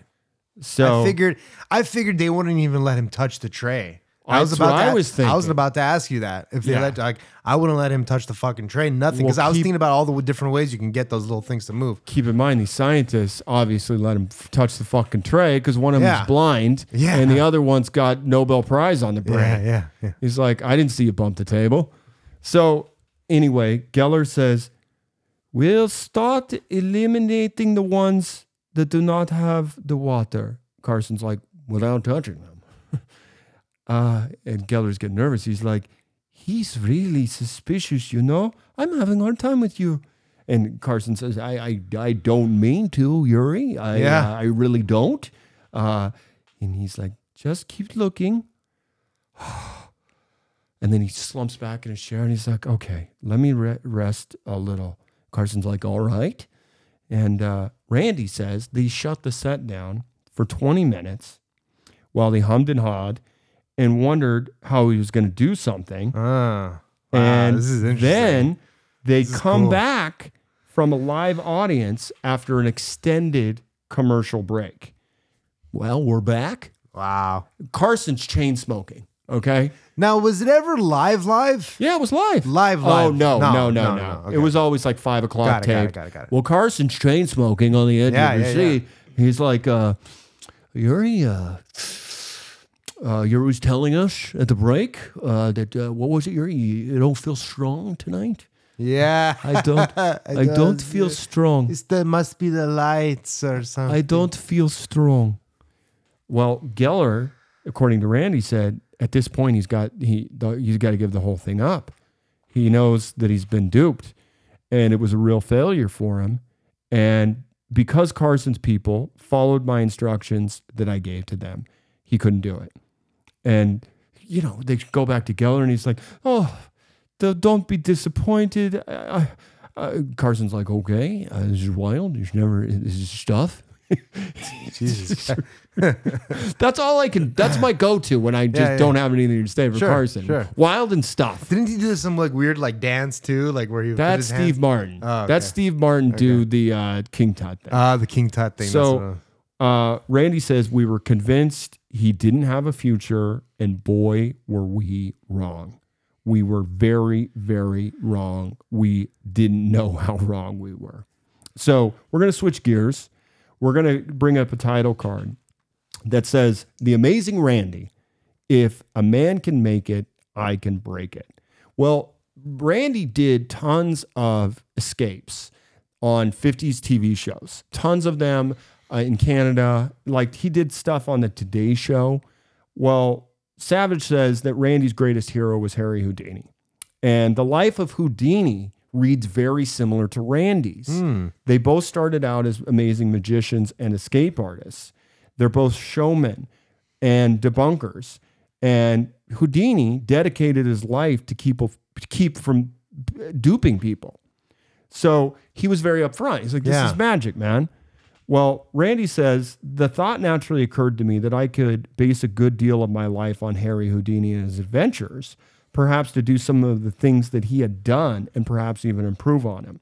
Well, we see him escape from the inside of a safe, like he's locked in a safe. It's pretty stu- pretty impressive stuff. He does the uh, the old uh, sealed coffin trick inside the metal coffin, okay. and he says, Yeah. I, "I wanted to break all his records. I wanted to stay in a sealed metal coffin longer than he did, get out of a straitjacket faster than he did, out of chains, out of leg irons, out of handcuffs. And I said, if a man could make it, I would break it. Well, we see newspaper headlines from all of his feats. Um, they also show something really cool. They uh, this it's, it's so hysterical. He's on a talk show. They they wrap him up. and Okay. Clearly, he's tied behind. The ropes are tied behind his back. Oh, I and they're know. gonna time I him. already know what trick this is. yeah, and then he's doing it, and they're like, "Okay, are you ready?"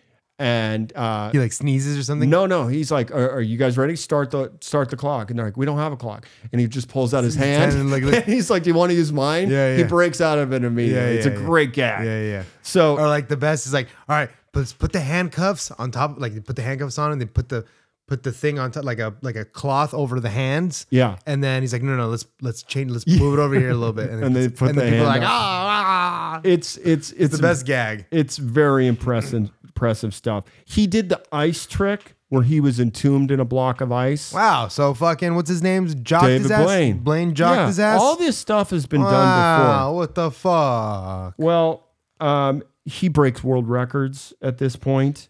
Um, and he did, uh, he broke himself out of 200 feet of rope ch- uh, strapped to a chair live on television. And he says, You just hope that the theater doesn't catch fire because they're likely to leave you behind to fry. But it's when some of the things like hanging over Niagara Falls in a straitjacket at 20 below zero that gets your attention. Well, they show this. He Yeah. did this. Yeah. He's hanging above Niagara Falls, the right at the water's edge, upside down in a straitjacket, breaks out of it. Wow. Well, it's time. Did to, you ever see the David Blaine thing with the balloons? Yeah, it's pretty cool. dude. I remember being in college, Yeah. and he did the Lincoln Center on the water thing. Yeah. and I walked over and and was like, I think he was under there for like a day and a half. It's crazy. And you know, you know, you've been in, you've taken a bath. I Yeah. think uh, you get pruned. Yeah. I'm like, he- I don't remember how He's gonna long be a he was mummy. in there, but people would just go by and like touch the glass bulb he was in. It was Yeah. like a really big deal. It's cool. But yeah, I mean the the balloon thing's pretty cool. But What's it's the not balloon like, thing? It's not magic. I mean, he like he basically was uh, like he basically had like a thing strapped to his hand Yeah. where he was holding a shit ton of balloons, Uh huh. and it's kind of holding him across like state lines. He like flew. Oh, it's holding, like up. It's like a shit ton of balloons. Yeah, like Yeah. they're you know they're they're all chained together and blah blah Yeah. blah and it's enough helium to get him up in the air and just enough to like fly over but he, I mean, it's pretty cool cool little thing it's not a magic trick but like it's like Yeah, a it's daredevil discipline shit. yeah it's like a discipline kind of a thing Well, um, um, really daredevil even it's time to meet mentalist Banachek, uh, aka Steve Shaw. You ever hear of him? nah You're gonna hear a lot about him in this. maybe if I saw it like was he ever on television for like the mentalist shit I'm pretty sure he was. He and he's a cool dude. He's normal. He's obviously not a uh, creepy magician. Yeah. there's creepy magicians out there. You know, like Mur- I hate to say it, but like Murray from Pawn Stars, he creeps me out a little bit. He's the one that Ooh. he's the one that the the dorks always call in when they're like, "Can you authenticate this Harry Do- Houdini shit?" uh yeah He's a very, but he's super talented. But he he gives me the creeps. yeah. Anyway, he says, I don't like people who wear purple too much "Well, or it's the capes in purple." yeah Yeah. Um, there was nothing he couldn't get out of uh, or make it seem like he was getting out of them. So um, we're also going to meet Alice Cooper. I like Patrice O'Neill in purple Patrice can wear whatever he wants. uh, could. So wait, to me, May he rest in peace. yes. In that fucking piano-sized, uh, Jacket? piano-sized coffin, you had to put him his ass in. Hey, at least it didn't have wheels on it. like- Grand- Like, that one from oh uh, yeah, that Fuck. episode. Uh, okay. You know who Alice Cooper is? the singer. Yeah. yeah, Well, in, in 73, Alice goes on tour with Millie Walker. Billion Dollar Babies.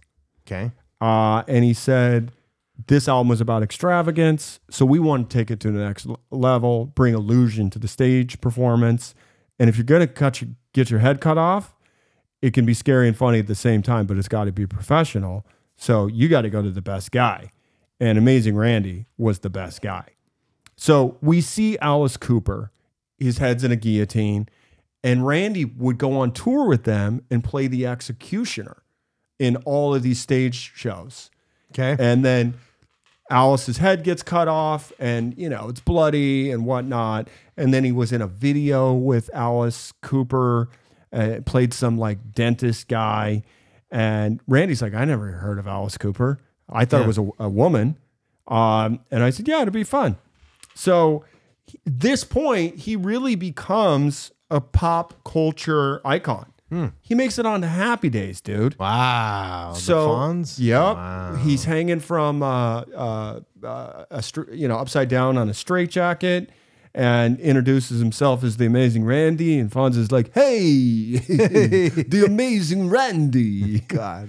Uh, and he, that appearance on Happy Days boosted his career. You want to help me uh, jump this shark? this is before the shark got Obviously, jumped. yeah. And, you know, uh, Fonzie's like, hey, thanks a lot. You really saved the day. God. Are you kidding? Whoa.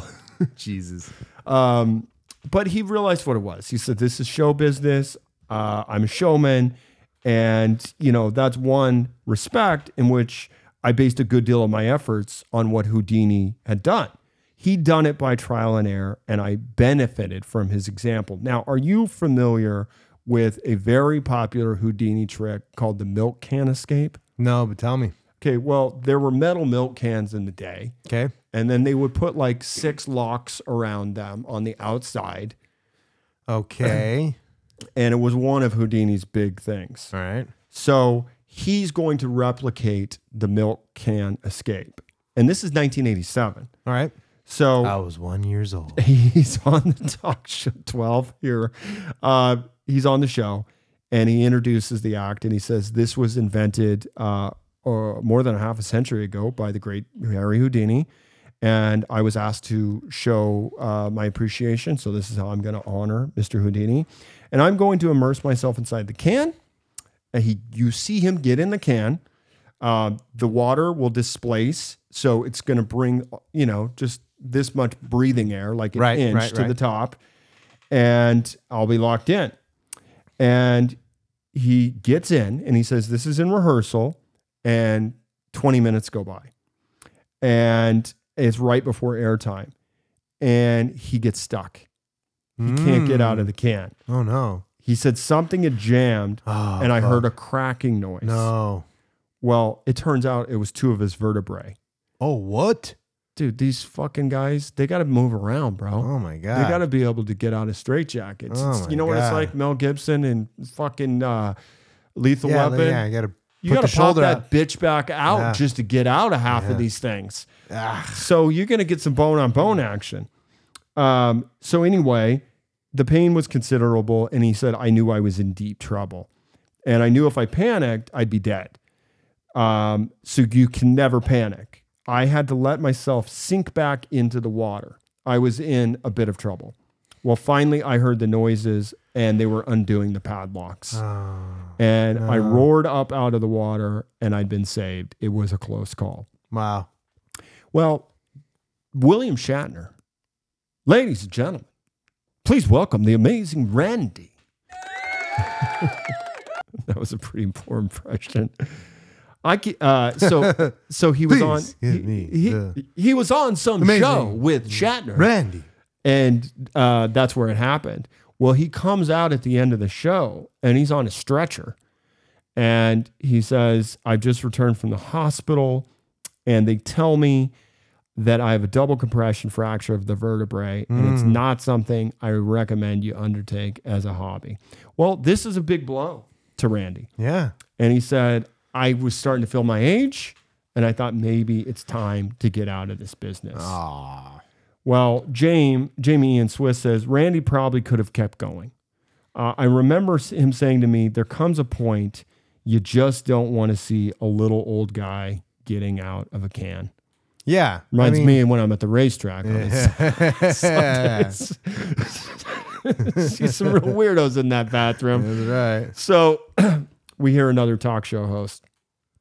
I heard that this is going to be the last escape and your throat. Um, the straitjacket escape. Uh, he says, I may do a few more jail escapes and things like that, but I'm going to leave the stunts to the younger generation. And they would say, Well, how old are you? And he says, I'm 55, Wow. but it's time to get out of the business. So he does. He retires from the escape tricks. Yeah. And Jamie says this was crucial for him because it gave him an opportunity to focus full time on what he- he regarded as bigger and better things. So we see Randy in flight, a helicopter, you know, c- dragging him upside down one last time Oh. in a straitjacket, and he does the escape. Yay. And that's his like um, his you know swan song. Nice. So he transitions Okay. and he finds something else to chase. Now, we immediately see an evangelical TV what period. is he, the amazing Rhonda now? No. This is a real life thing. This was huge in the 80s. Okay. We see a preacher. You might want to keep your uh, voice uh, levels handy on me because I might get loud. Uh, Okay. We see a preacher and he says, In the name of Jesus, everybody with a bone disease, everybody with a back infirmary, misplaced vertebrae, bring them right down here on the side. And do you feel anything like this? If it feels like warm liquid fire flowing over the whole building. Well, a woman comes up to him and she you see her walk up he grabs his hand and just gives her a little tap Ah. and she falls backwards oh. and she's like oh thank you jesus and she's falling backwards there's nobody catching her Yeah. She's just falling on the floor. falls straight back on the ground well during the 80s the fee, the faith healing racket Yeah. is what took off Yep. all around the world it wasn't just a us phenomenon Let the leg begin to grow. Heal the disc. There, it's coming in the name of Jesus. Yep. Well, Randy gets obsessed with these guys and he starts doing investigations. And he went to tent shows and he saw no evidence of healing taking place whatsoever at all. Yeah. But he gets obsessed with one faith healer in particular. Huh. Have you ever heard of Peter Popoff? No. Okay. Title card up. Okay. The Popoff exposure. Ooh. Hello, Petey. Can you hear me? Uh-huh. Well, we see Popoff, and this guy is like Chris Rock in Bring the Pain. Wow. He's pouncing like a cat on the stage. You've got cancer of the stomach. Are you ready for God to burn that cancer out? I gotta love that shit though. Dude, packed. Yeah. A man like Reverend Peter Popoff was a dangerous man, according to Randy. In his estimation, he was the ultimate scoundrel because he's taking people's faith in their religion, he's taking away their security. And in many cases, he was harming them physically because he was convincing them that they don't have to go to doctors anymore and that Jesus had healed them. So we see this huge packed house. Okay. If you've got pills as an act of faith, I want you to throw them in the aisles. Throw all your pills from the balcony. Toss them over the side. Amen. You throw you throw those pills. You see people just dumping pills, Bills out. That's hilarious. well, he's doing something good. Uh-huh. Well, Weissman says Uh, that was my Lipitor. Yeah, there goes exactly the shit I fucking need. Oh, uh, I've got gout. I need I need pain meds. I've got angina. You know, Oh yeah, yeah, the gout uh, so you have Popoff. He's going around the congregation. angina. just I don't even know what angina is. Is it a heart thing? I don't know. And he says he convinced people that God was speaking through him. And he even knew their names and their addresses. And he would call it out to these people and they're impressed. So you see Popoff out there, he's like, and he's closing his eyes and he hunches over. He kind of hunches over and he's like, Is that a John? Is there a John? a 3784 Archwood Road addressed living John. Oh my god. You see John jump up. Holy shit, that's me. He's like, how does he fucking know? God is burning those blood clots out of his veins, Wow. out of his arteries. Well, John walks up to him and he just pops him in the head. He goes flying to the ground. Jesus, there it is. Jesus Christ. Another one comes up. Ah! and you see these people Ah! flying, Yeah, yeah. and he's just barely touching them. Yeah. It's the power of suggestion, Yeah, you sure, know? sure. So people are dropping like flies. And Randy's like, he's doing this mentalism thing. And it appeared, we wondered how the fuck is he getting the information? Well, Banachek, um, that's Steve Shaw. yeah. He says, he said, Randy was coming to town. He said, would you like to come see this evangelist by the name of Peter Popoff? Uh, he's supposedly really well known and he's going to be downtown and he's going to be doing this whole revival thing and thousands of people will be there. And I said, well, yeah, I'd love to come. Wow. Is that supposed to be like was where doesn't downtown LA? Just somewhere in the middle of the country. Who Oh, knows? middle. Okay. Middle country. Popoff's, he's back in action. Gotcha. Is it a ruby? Is it a ruby Harris? well, Banachek says, So where did, I'm sorry, where did you say he was getting the names from again? I haven't. Oh, okay. He's probably calling up the hospital and shit. And being like, Banachek says, I'm sitting there with Randy, and there's thousands of people there. Come on up here, Ruby. Here she comes. Ruby, Ruby, Ruby. Well, they believe that the guy the guy is a prophet right. and he's gonna heal him. Well, Ruby comes up in her curlers. Yes, yes, yes, I'm Ruby. now listen. Now I'm gonna tell her what's wrong with her, but I'm not gonna tell it out loud because it's confidential. How many of you believe the Holy Spirit's a gentleman? Poor old Ruby's in tears. Okay. And Banachek says, I realized at this moment something big is going on here. And this is a lot bigger than I thought it was. Well, Ruby's like, Yes, yes, yes, yes. I believe he's a gentleman. God's going to burn them out right now. Here they go. Here they go right now, Jesus. Ruby flies. Yeah. Okay. Literally 10 feet. Like she jumped. Like He pow- he he grabs them and and holds them with his arms and then bounces his hand, but bounces the hand back, and it's all power of suggestion. Yeah. And then they just go fly- flying. they fly. But keep in mind, they're Yeah. old ladies and shit. yeah, yeah. All right. So Banachek says, I have to tell you, it was an absolutely amazing experience because the emotions that you feel when there are people up there who are in tears. Right now, Jesus. Right now, I need you, Jesus. Hallelujah. Well, he continues and he says, These people are shaking and they've got this entire energy going throughout the room and it does something to you Yeah. even as a skeptic it truly does something to you oh hallelujah get up on your feet and walk let's walk you see this guy get out of a wheelchair okay he grabs his cane and he starts walking there's no more pain there's no more pain 12 years I've been in pain. Wow. I'm no longer in pain. Look at that. There he goes. There he goes. Hallelujah. Oh, praise God. How many of you know that that just burns the devil up? he takes the dude's cane, Yeah. snaps it across his knee. Oh shit. And Banachek says, after a while, you know, I'm sitting there, and after some of the emotion had died down in me, Popoff said, I need people to come and collect money. Okay. So he gives 15 buckets, and somehow Banachek gets himself on the bucket crew, Wow. and he's going around the auditorium collecting cash. God is touching that thyroid condition right now. Ah.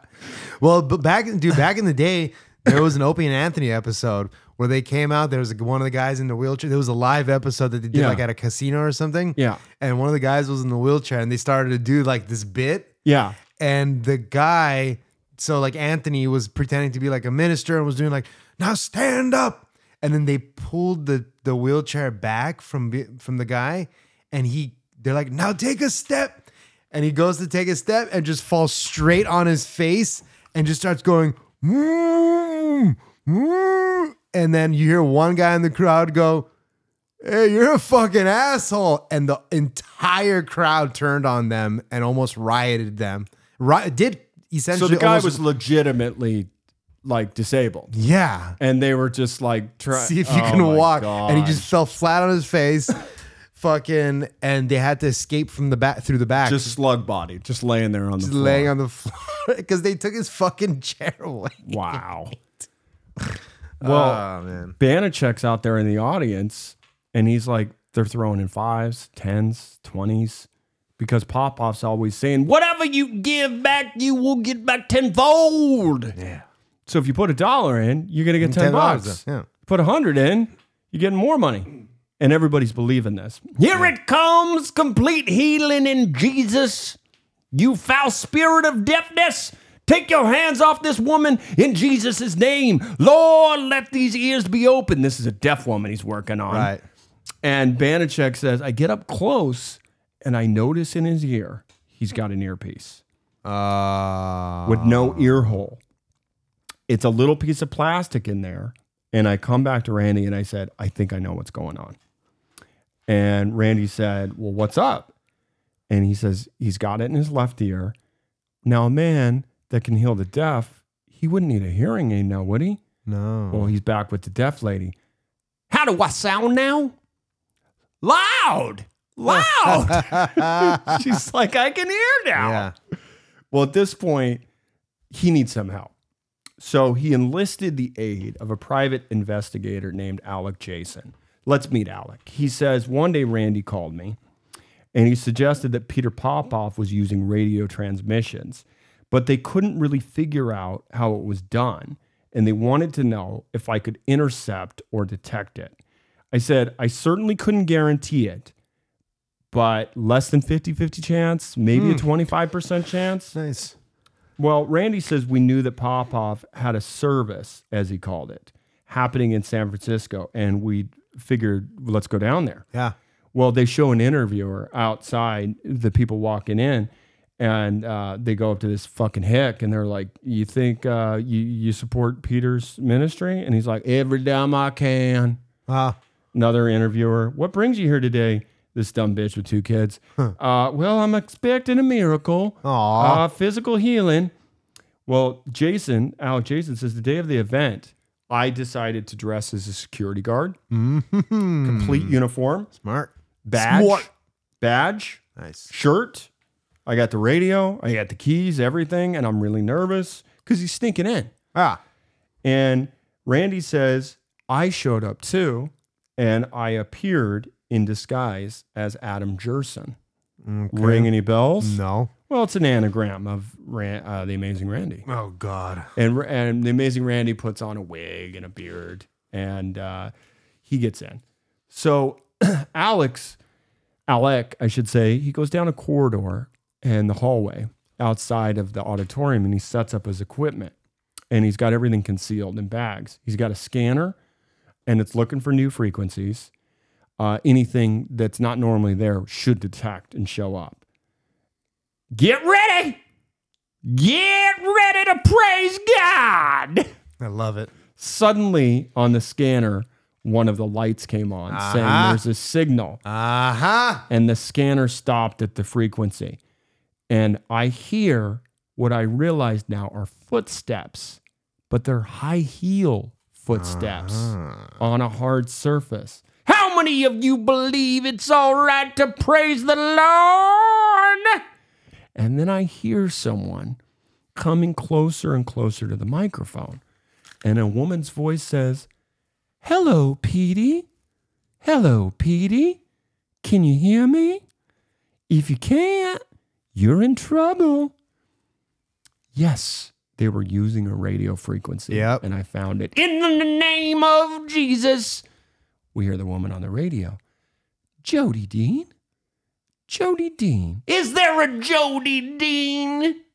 Jody Dean, where are you? Woman on the radio. No, no, no, no, no. Other other direction. Other direction. She should be on your right now. Jody Dean walks up to the stage. Here it comes. woman on the radio. Okay, she lives at 4267 Masterson. 4267 Masterson, I can see the angels of God all around your house. Ah. Rosa? Rosa Kramer? Is it Camille? It must be Camille. You've been taking a lot of medication? She's with her son Kipper, and he has a lump in his chest. Oh no. Wait a minute, who's Kipper? He got a lump in his chest. Well, she raises up her little son that's got a cancerous tumor in his chest. Oh. You want God to melt it right now, little Kipper? Kipper, stand up. God's gonna burn that thing out of you right now. Well, they figure out the scam. These people, when they pay their $20 to attend, there's prayer request forms that say, I have cancer. Oh, come on. I've got this. Well, how, how did they not figure it out? Because dude? they're dummies. Oh, come on, guys. I thought it was gonna be some like real covert shit, like they call the hospital or so. I thought they were gonna really get in. Is they make them? F- You don't have to when your clients are dummies. oh, this makes me sad. For You people. don't have to when your clients are dumping over their fucking good morphine pills, and he's probably picking up those pills and then selling those out the back door. I mean, at at, at best, your guy is just really good at memorizing shit, like the really good ones. Ain't nobody. Oh, nah, man. Anyway, go on. Petey, Martha Zarkowski. Is there a Martha? Is it Zarkowski? Fucking guy. She's like, oh, woman on radio, Weldon Crab. Is it Weldon? Crab. I'm getting crab. Peggy White? Peggy White! 1305 Solano. 1305 Solano. Ah, turn over to the left. Oh, there you go. Hallelujah. Um, she's had a hysterectomy. She can't take hormones.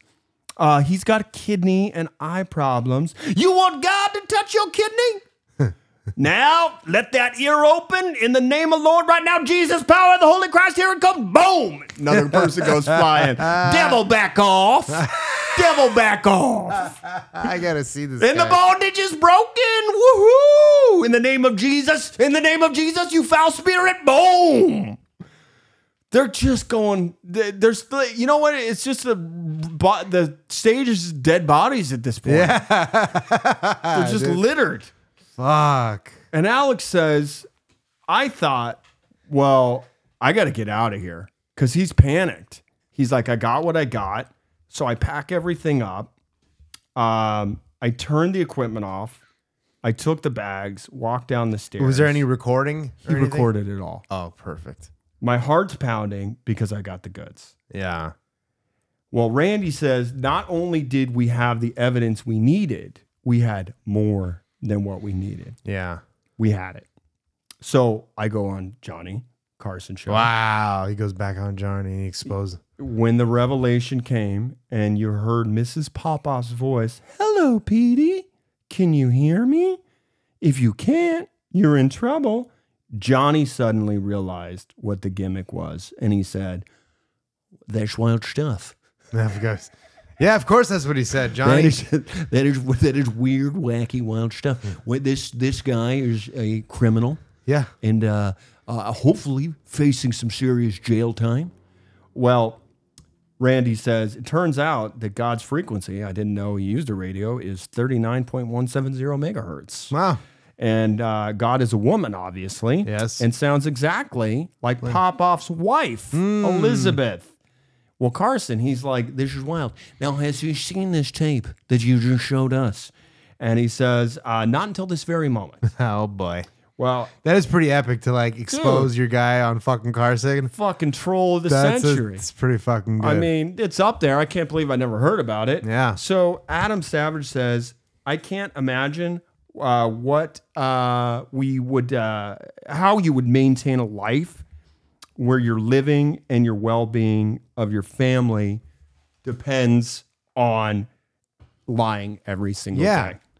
So I think they believe there is some way in what they're doing is good and there's some moral compass that they've invented that allows them to do it. I, I mean, dis- I b- disagree. I disagree too, but psychologists will tell you, psycho- uh, psychiatrists, I'm sure also, and other people, that if you give up, you're surely going to die. If you're a cancer patient or an A or whatever, and Yeah. serious, if you give up and you you're not like you will sh- you have mu- and I think they've done studies on it. Yeah. Like the more you believe that you're going to live, the better chance you have of living. yeah, but I don't think anybody. But I- I'm not starts- defending this I don't idiot. think anybody starts out with good and then goes down this route. I I think it's just No, no, inherently no, no, no, no, evil. no, no, no. I, I don't think somebody is like, oh yeah, I'm gonna go as a motivational person, Yeah. and then you turn into And- you don't go in as Tony Robbins and Here's turn the into thing: This guy. I don't think denial's as powerful as people think it is. Uh, I mean, This I, is this I don't is the know. concept I've I had don't a, a know. lot of talks with people. Yeah, I uh, don't with know. addiction. Yeah. because like when I was an alcoholic, well, I still am, but I would have this constant debate and say, Well, is you're it- an alcoholic that doesn't drink. Is what you're trying to say? probably.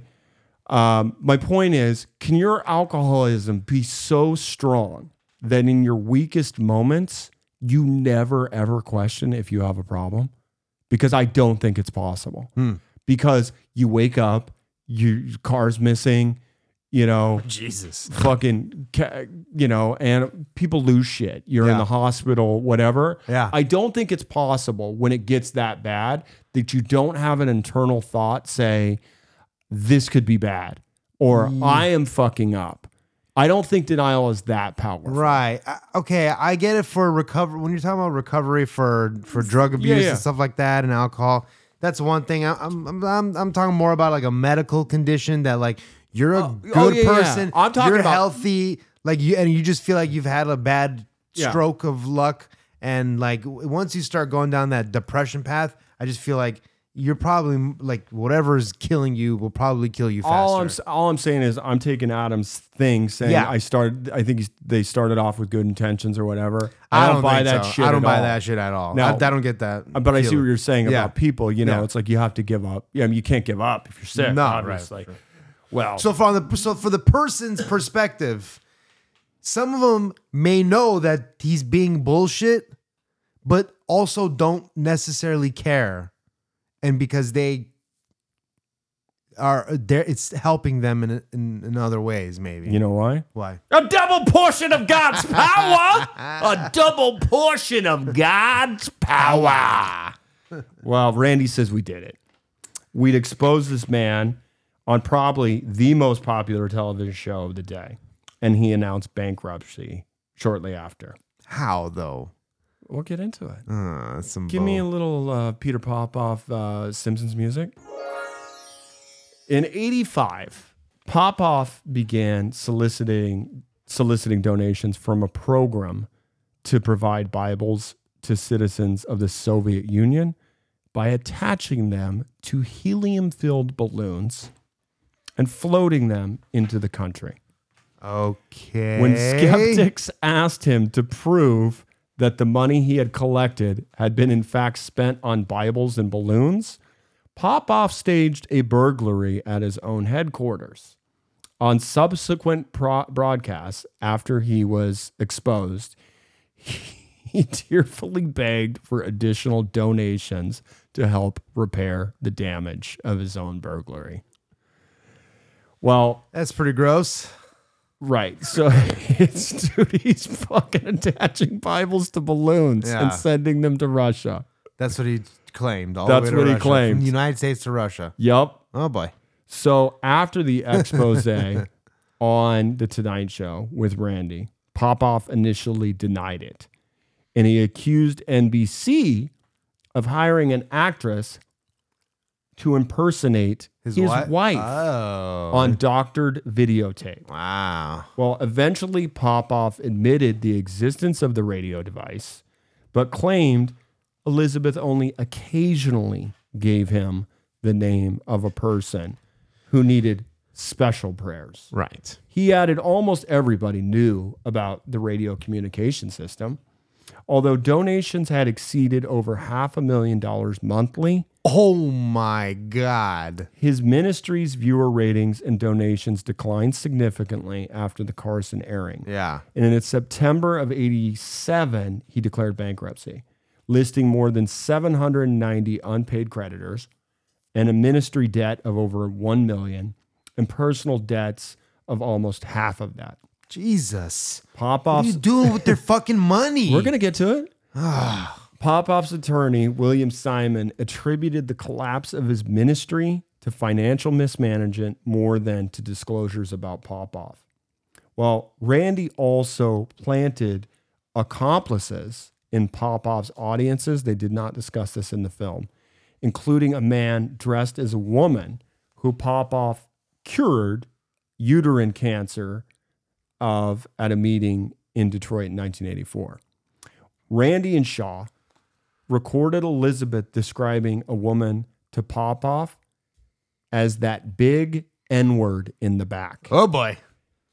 and warning him. I'm, su- I'm, s- I'm assuming she didn't say N word. she didn't say Negro or something. No, no. We're she- not- Uh, we will be respectful, yeah. but she she went full Yeah. Hard ER. N-word- hard R, Hard R. and she also warned Oh, boy. Peter on radio, It's not very godly of you. "Keep your hands off those tits." Yeah. I'm watching you. Yeah. At another session, Elizabeth and her aides were heard laughing uncontrollably at the physical appearance of a man suffering from advanced testicular cancer. Oh no. Here's the thing: if it You was have big old balls or something? that's what I was wondering because I would laugh if it was elephantitis, Yeah. but I don't think that's the. They would have been specific, The elephantitis stuff is wacky, dude. dude. It's It's so it's crazy. weird. Have you seen pictures? yeah, it's crazy. Since I was in sixth grade, seventh grade. Oh yeah, it's like the first thing you You go look to like you just because see it was in some elephantitis. movie. Somebody mentioned it, elephantitis guess, of the um, nuts, eh, or maybe it was an Just '80s reference. Sit, some guy just literally sitting on his nuts. It's like sitting on a jolly jumper. well, you Have can't. you ever been on a- can't have it removed. Did they have jolly jumpers when you were a yeah, kid? I know what jolly jumpers are. That's what it looks like. Um, more on Popoff. Um, in 1988, the Washington Post reported that Popoff was making a comeback, sinking, uh, seeking to jumpstart his ministry by repackaging himself for an African American audience, Oh, great. buying time on the Black Entertainment Television Network. Oh, BET was around back in then. 1998. yeah. Oh, 98. Okay. Yeah. Uh, Popoff was collecting almost four million per year in the late 1980s. In 2003, his ministry received over 9.6 million, and in 2005, this is 2005, Yeah. over 23 million. In that year, he and his wife were paid a combined salary of nearly one million, while two of his Yeah, children, this is exactly the guy that I was thinking of. This guy's fucking this guy's face. yeah, Yeah, yeah, yeah, yeah. I know exactly who this dude is actually. well, his wow, children Peter were on Popoff, yeah. on $180,000 salaries each. And financial data is not available for Popoff's ministry since 2005 because Peter Popoff Ministries changed from a for profit business to a religious organization How did they let them do that? in 2006, making a tax exempt. So they were for profit and not even claiming to be a religious organization until they got popped. Yeah, that's less that's like that's less legit. Yeah. Not more legit. yeah. I know. And then um, Popoff purchased a home in Bradbury, California, for four and a half million in 2007. He drives a Porsche and a Mercedes Benz. Uh, you ever hear of Larry Skelton before? No. Good. He's the former organist uh, for Popoff from 65 to 90. Um, and he said, when you're praying for the sick, it's through the Holy Spirit. And there's some times that it works freely, and then other times when the Spirit's just not there. Right. Uh, he went on to say that when uh, on the days it didn't show, you still had to pay money for the auditorium. Yeah. So you needed to help the Holy help the Holy Spirit it out a along. little bit, It, yeah. ma- it makes sense. I get it. I mean, come on, it's a piece of shit move, though. I mean, come fucking, they're keeping the light. You're just keeping the lights on to deceive people at this point. Skelton claimed that he had seen miracles, for instance, a believer. Well, yeah, he's not even being religious. Yeah, but you're not He's acting. listening. Sorry, yeah. This is this is big for Skelton. He says he saw this. He said, I saw a believer whose short leg grew six inches to match the length of his normal leg. okay. I, I believe it, dude. Oh. I'm, just- I'm sure crazy shit like that happens.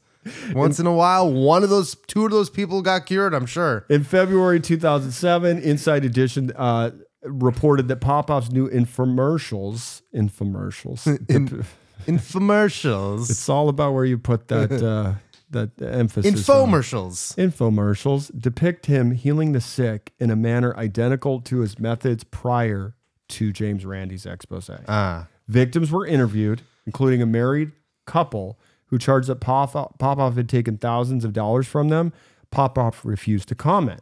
Flim flam is his prese- uh, profession, Randy explained. That's what he does best. He's very good at it, and naturally, he's going to get back to it. In May 2007, ABC's 2020 focused on Popoff's comeback and explored the lives of a few people who uh, felt cheated.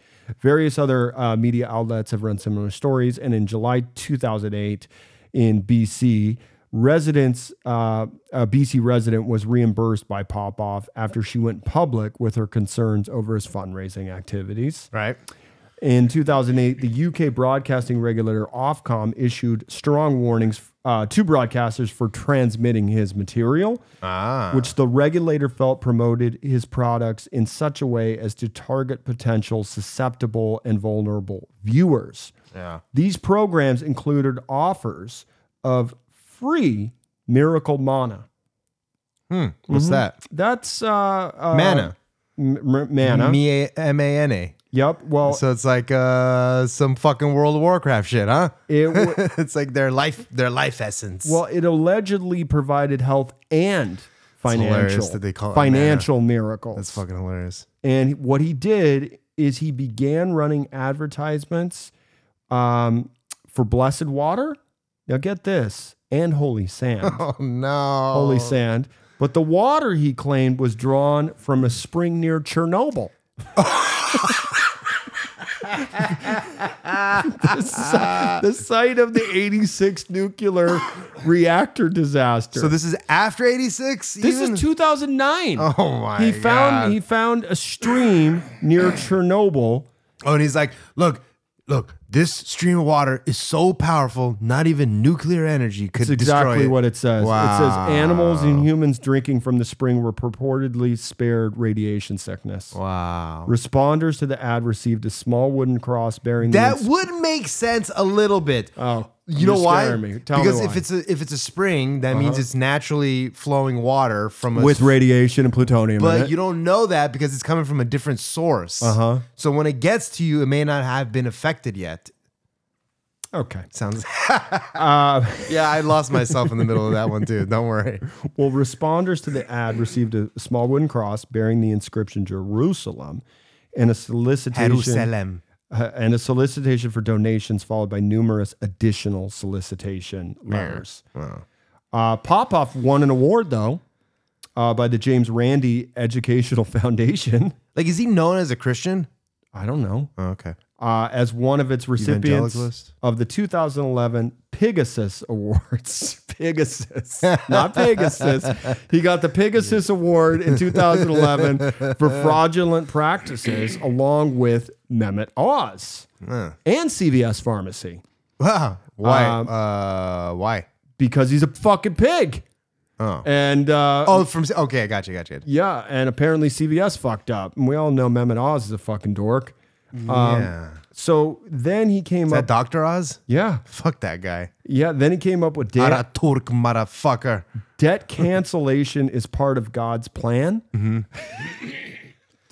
You just got you just got my Turk reference. No, I'm laughing. okay. I got your Turk reference. okay, thanks. I love that he's got a campaign that debt cancellation is part of God's plan. For se- it's basically for 17.99. Yeah, you can. I'll, I'll show you how to do it. Yeah, yeah, yeah. Um, For seventeen ninety nine, you can get the headpiece, the earpiece, the He taught that God would respond to prayer and seed faith by providing financial blessing. Credit.com wrote a blog post concerning Popoff's claims. They're like, Going to "Don't- credit- they're like, you ain't fucking up our Wow, shit, man. We good make it 8% off this. You can tell these fucking people all they want, but we ain't relieving their debt. yeah.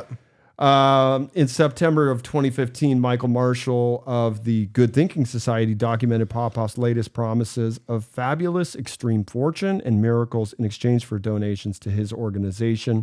At a recent London gathering, um, GTS filmed Popoff healing, that's in quotes, a woman supposedly racked with pain. Huh? Though Marshall and a colleague had previously seen her in no obvious distress, handing out pens and questionnaires to audience members. Soon after the healing, they watched her quietly leave the room. Yeah. Um, and then in the mid 2000s, this is going back to uh, the Miracle Spring Water. He was running infomercials in the US, Canada, UK, Australia, and New Zealand. Respondents were promised miracles um, from disease and disability, along with financial prosperity, uh, which included divine money transfers directly into your account. Yep. Sounds like fraud. But you don't have to, you, I wasn't done. Okay. to get the divine money transfer directly deposited into your account, you have to sleep with the water for one night before drinking it. And then you have to pray over the empty bottle and send it back to Pop Off with a donation. So it only works if you drink the water, sleep with the fucking empty bottle. Sleep, sleep with it first, Yes. and then drink it, and then pray over the empty bottle, and then send the bottle back with a donation inside of it. It worked though. It's pretty fucking He genius. got a del- It's pretty fucking genius. hey, um, thinking about starting something next week with the. Let's go. it worked. Mm-hmm. Um, and then, of course, you send out more donations for more miracles. Um, once you, because he's got your info at this point. Yeah, oh, once yeah, you send I it know, yeah. back to him, Yeah, yeah, yeah. um, he also at one point started referring to himself as a prophet. And Popoff's operation had functioned, as we mentioned, for profit. But then what he did is he merged it with a small church in Farmers Branch, Texas, called Word for the World. Well, it operated out of a storefront. Um, but because of the classification, no taxes. So a GQ reporter went to go visit the church and he found a deserted parking lot. yeah, he's like in a fucking strip mall. It's like, uh, there's no church, but mm, I guess I'm gonna, I guess wasn't I'm even- gonna have a subway real wasn't quick. even a building. Oh, it was just a God. fucking parking lot. yeah, So because It's of like his some voter registry. history of fraud and financial irregularities, his People United for Christ organization earned a do not disclose rating with the Better Business Bureau because they refused to provide information that would enable the BBB to determine whether the group adheres to its standards for uh, charity accountability. Um, Popoff's longtime assistants, Reeve Ford and Pamela Shur- Sherrell, also began a televised Texas based ministry with Reeford using uh, the name Pastor Lee Sherrill. Like Popoff, they used the offer of a religious trinket. In this case, they were working with prayer cloths Great. to get an address list. So they basically Exactly. jacked his address, Yeah, I'm guessing. probably. Um, smart, Yeah, it is smart. devious, and Um, smart. According to Fred M. Frohawk, uh, Popoff is one of uh, many egregious uh, instances of fake healing. And Ole Anthony of the Trinity Foundation, founded in 87 to research the claims of televangelists, said most of these guys are fooled by their own theology, referring to, of course, Olstein, Joel Olstein, T- and T.D. Jakes. I don't know T.D. Jakes, but in the case of Popoff, he is fundamentally, fundamentally evil because he knows he's a con man. Now, this fl- uh, the whole thing we are talking about with the transmitter, they parodied that in the Fletch sequel, Fletch Lives. And there was an album by a death metal band uh, called Spiritual Healing that was inspired by Popoff. And the front cover artwork is uh, a priest that looks almost exactly like him. Um, uh, See, getting there Hmm. was somebody this- to get out of a wheelchair. There was this other like f- philosophical pastor that I would always watch on TV, like on Channel 3 Mm-hmm. for years, and I just can't remember his name. And he's- he used to have those big, the big shade glasses, kind of like sort of shady, but they're like they're still- Transitions? they're not transitions, but they're they're like they're seeing glasses, but they're sort of shaded. I mean, this guy was on from like you know. I think 10 you're thinking 10 of Jerry Falwell, bro. Jerry Falwell, maybe. Well, Go on. do you remember the Steve Martin dramedy Leap of Faith, 1992 ish? Um, That was inspired by Popoff's fraudulent ministry, and they used the same techniques he used. And get this in 2012, uh, a Broadway musical adaptation of the same title was nominated for Tony Award for Best Musical. And um, Popoff was also the inspiration for a character in the 2012 thriller film Red Lights Okay. a psychic who uses information fed to him via hidden earpiece to persuade the audience at his shows that he is receiving personal details uh, psychically. The script include Mm-hmm. w- included wife Elizabeth Popoff's infamous line, "Hello, Petey, can you hear me? If not, you're in trouble." Now, Mm-hmm. Dave, normally around here, we're in and out. Yeah. This is about halfway done. Wow. So what I And, and, think, and it's been w- way. d- I honestly thought when we first started this, this was gonna Yeah. be some kind of like guy who used magic or sleight of hand to like steal something or rob a bank or something Yeah. like that. This has gone completely different than what I thought. Well, that's what I love, and I hope our listeners feel the same way. So, Mm-hmm. what we're going to do is we're going to pick up next week and finish this off. This is going to be our first cliffhanger, dude. yeah. Two parter. Now, does that make us con men? Are we using We're this? evolving. We're evolving. Um, we we riffed a lot this time. We had a lot we of had fun. Have, we haven't talked in a while. We It- riffed a lot. It's a great story. And uh, before we go, I do want to uh, give uh, Moy Ruff, that's Yeah. M O Y Ruff, R O U G H, from Twitter, a shout out. He goes by Ryder, but he says, At Down on the Docks, yo, Chris and Dave, can the followers of Down on the Docks start calling ourselves Dockers? It doesn't matter what you think. I'm a Docker. Now, Okay. here's the thing I'm not going to tell anybody to do what they not, well, do. You do you. yeah, you do you. Now we've had this come up a couple of times, Right. And uh, I like Docker, Yeah, I like but you're a Docker. Dockling guy, I like Docklings. right?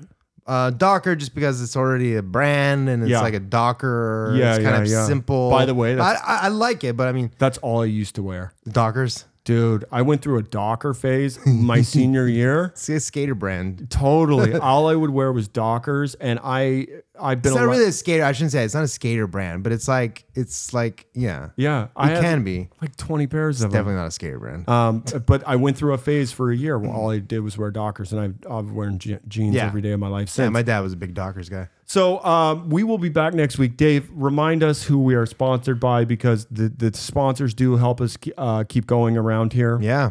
Broccoli Farm, 619 on Instagram. Mention down on the docks, DOCS, for your 15% off your first time patient or delivery. Perfect. And then, of course, check us out on the socials uh, Down on the Docks uh, pod on Instagram, Down on the Docks at Twitter. And if you want to send us a direct email, Down on the Docks at gmail.com. And uh, thank you again, Delirious Biscuit. Um, he's really killing it with suggestions. Yep. So uh, if Send me you're in- nice DMs. if just you're now, if saying- you're in the asking about my discord brother. we have a section in the discord where it's docs to recommend that's where you want to pop those in there rsb 68 shout out to you as well and guys we'll see you next week with part two of an honest liar we're out we'll see you shortly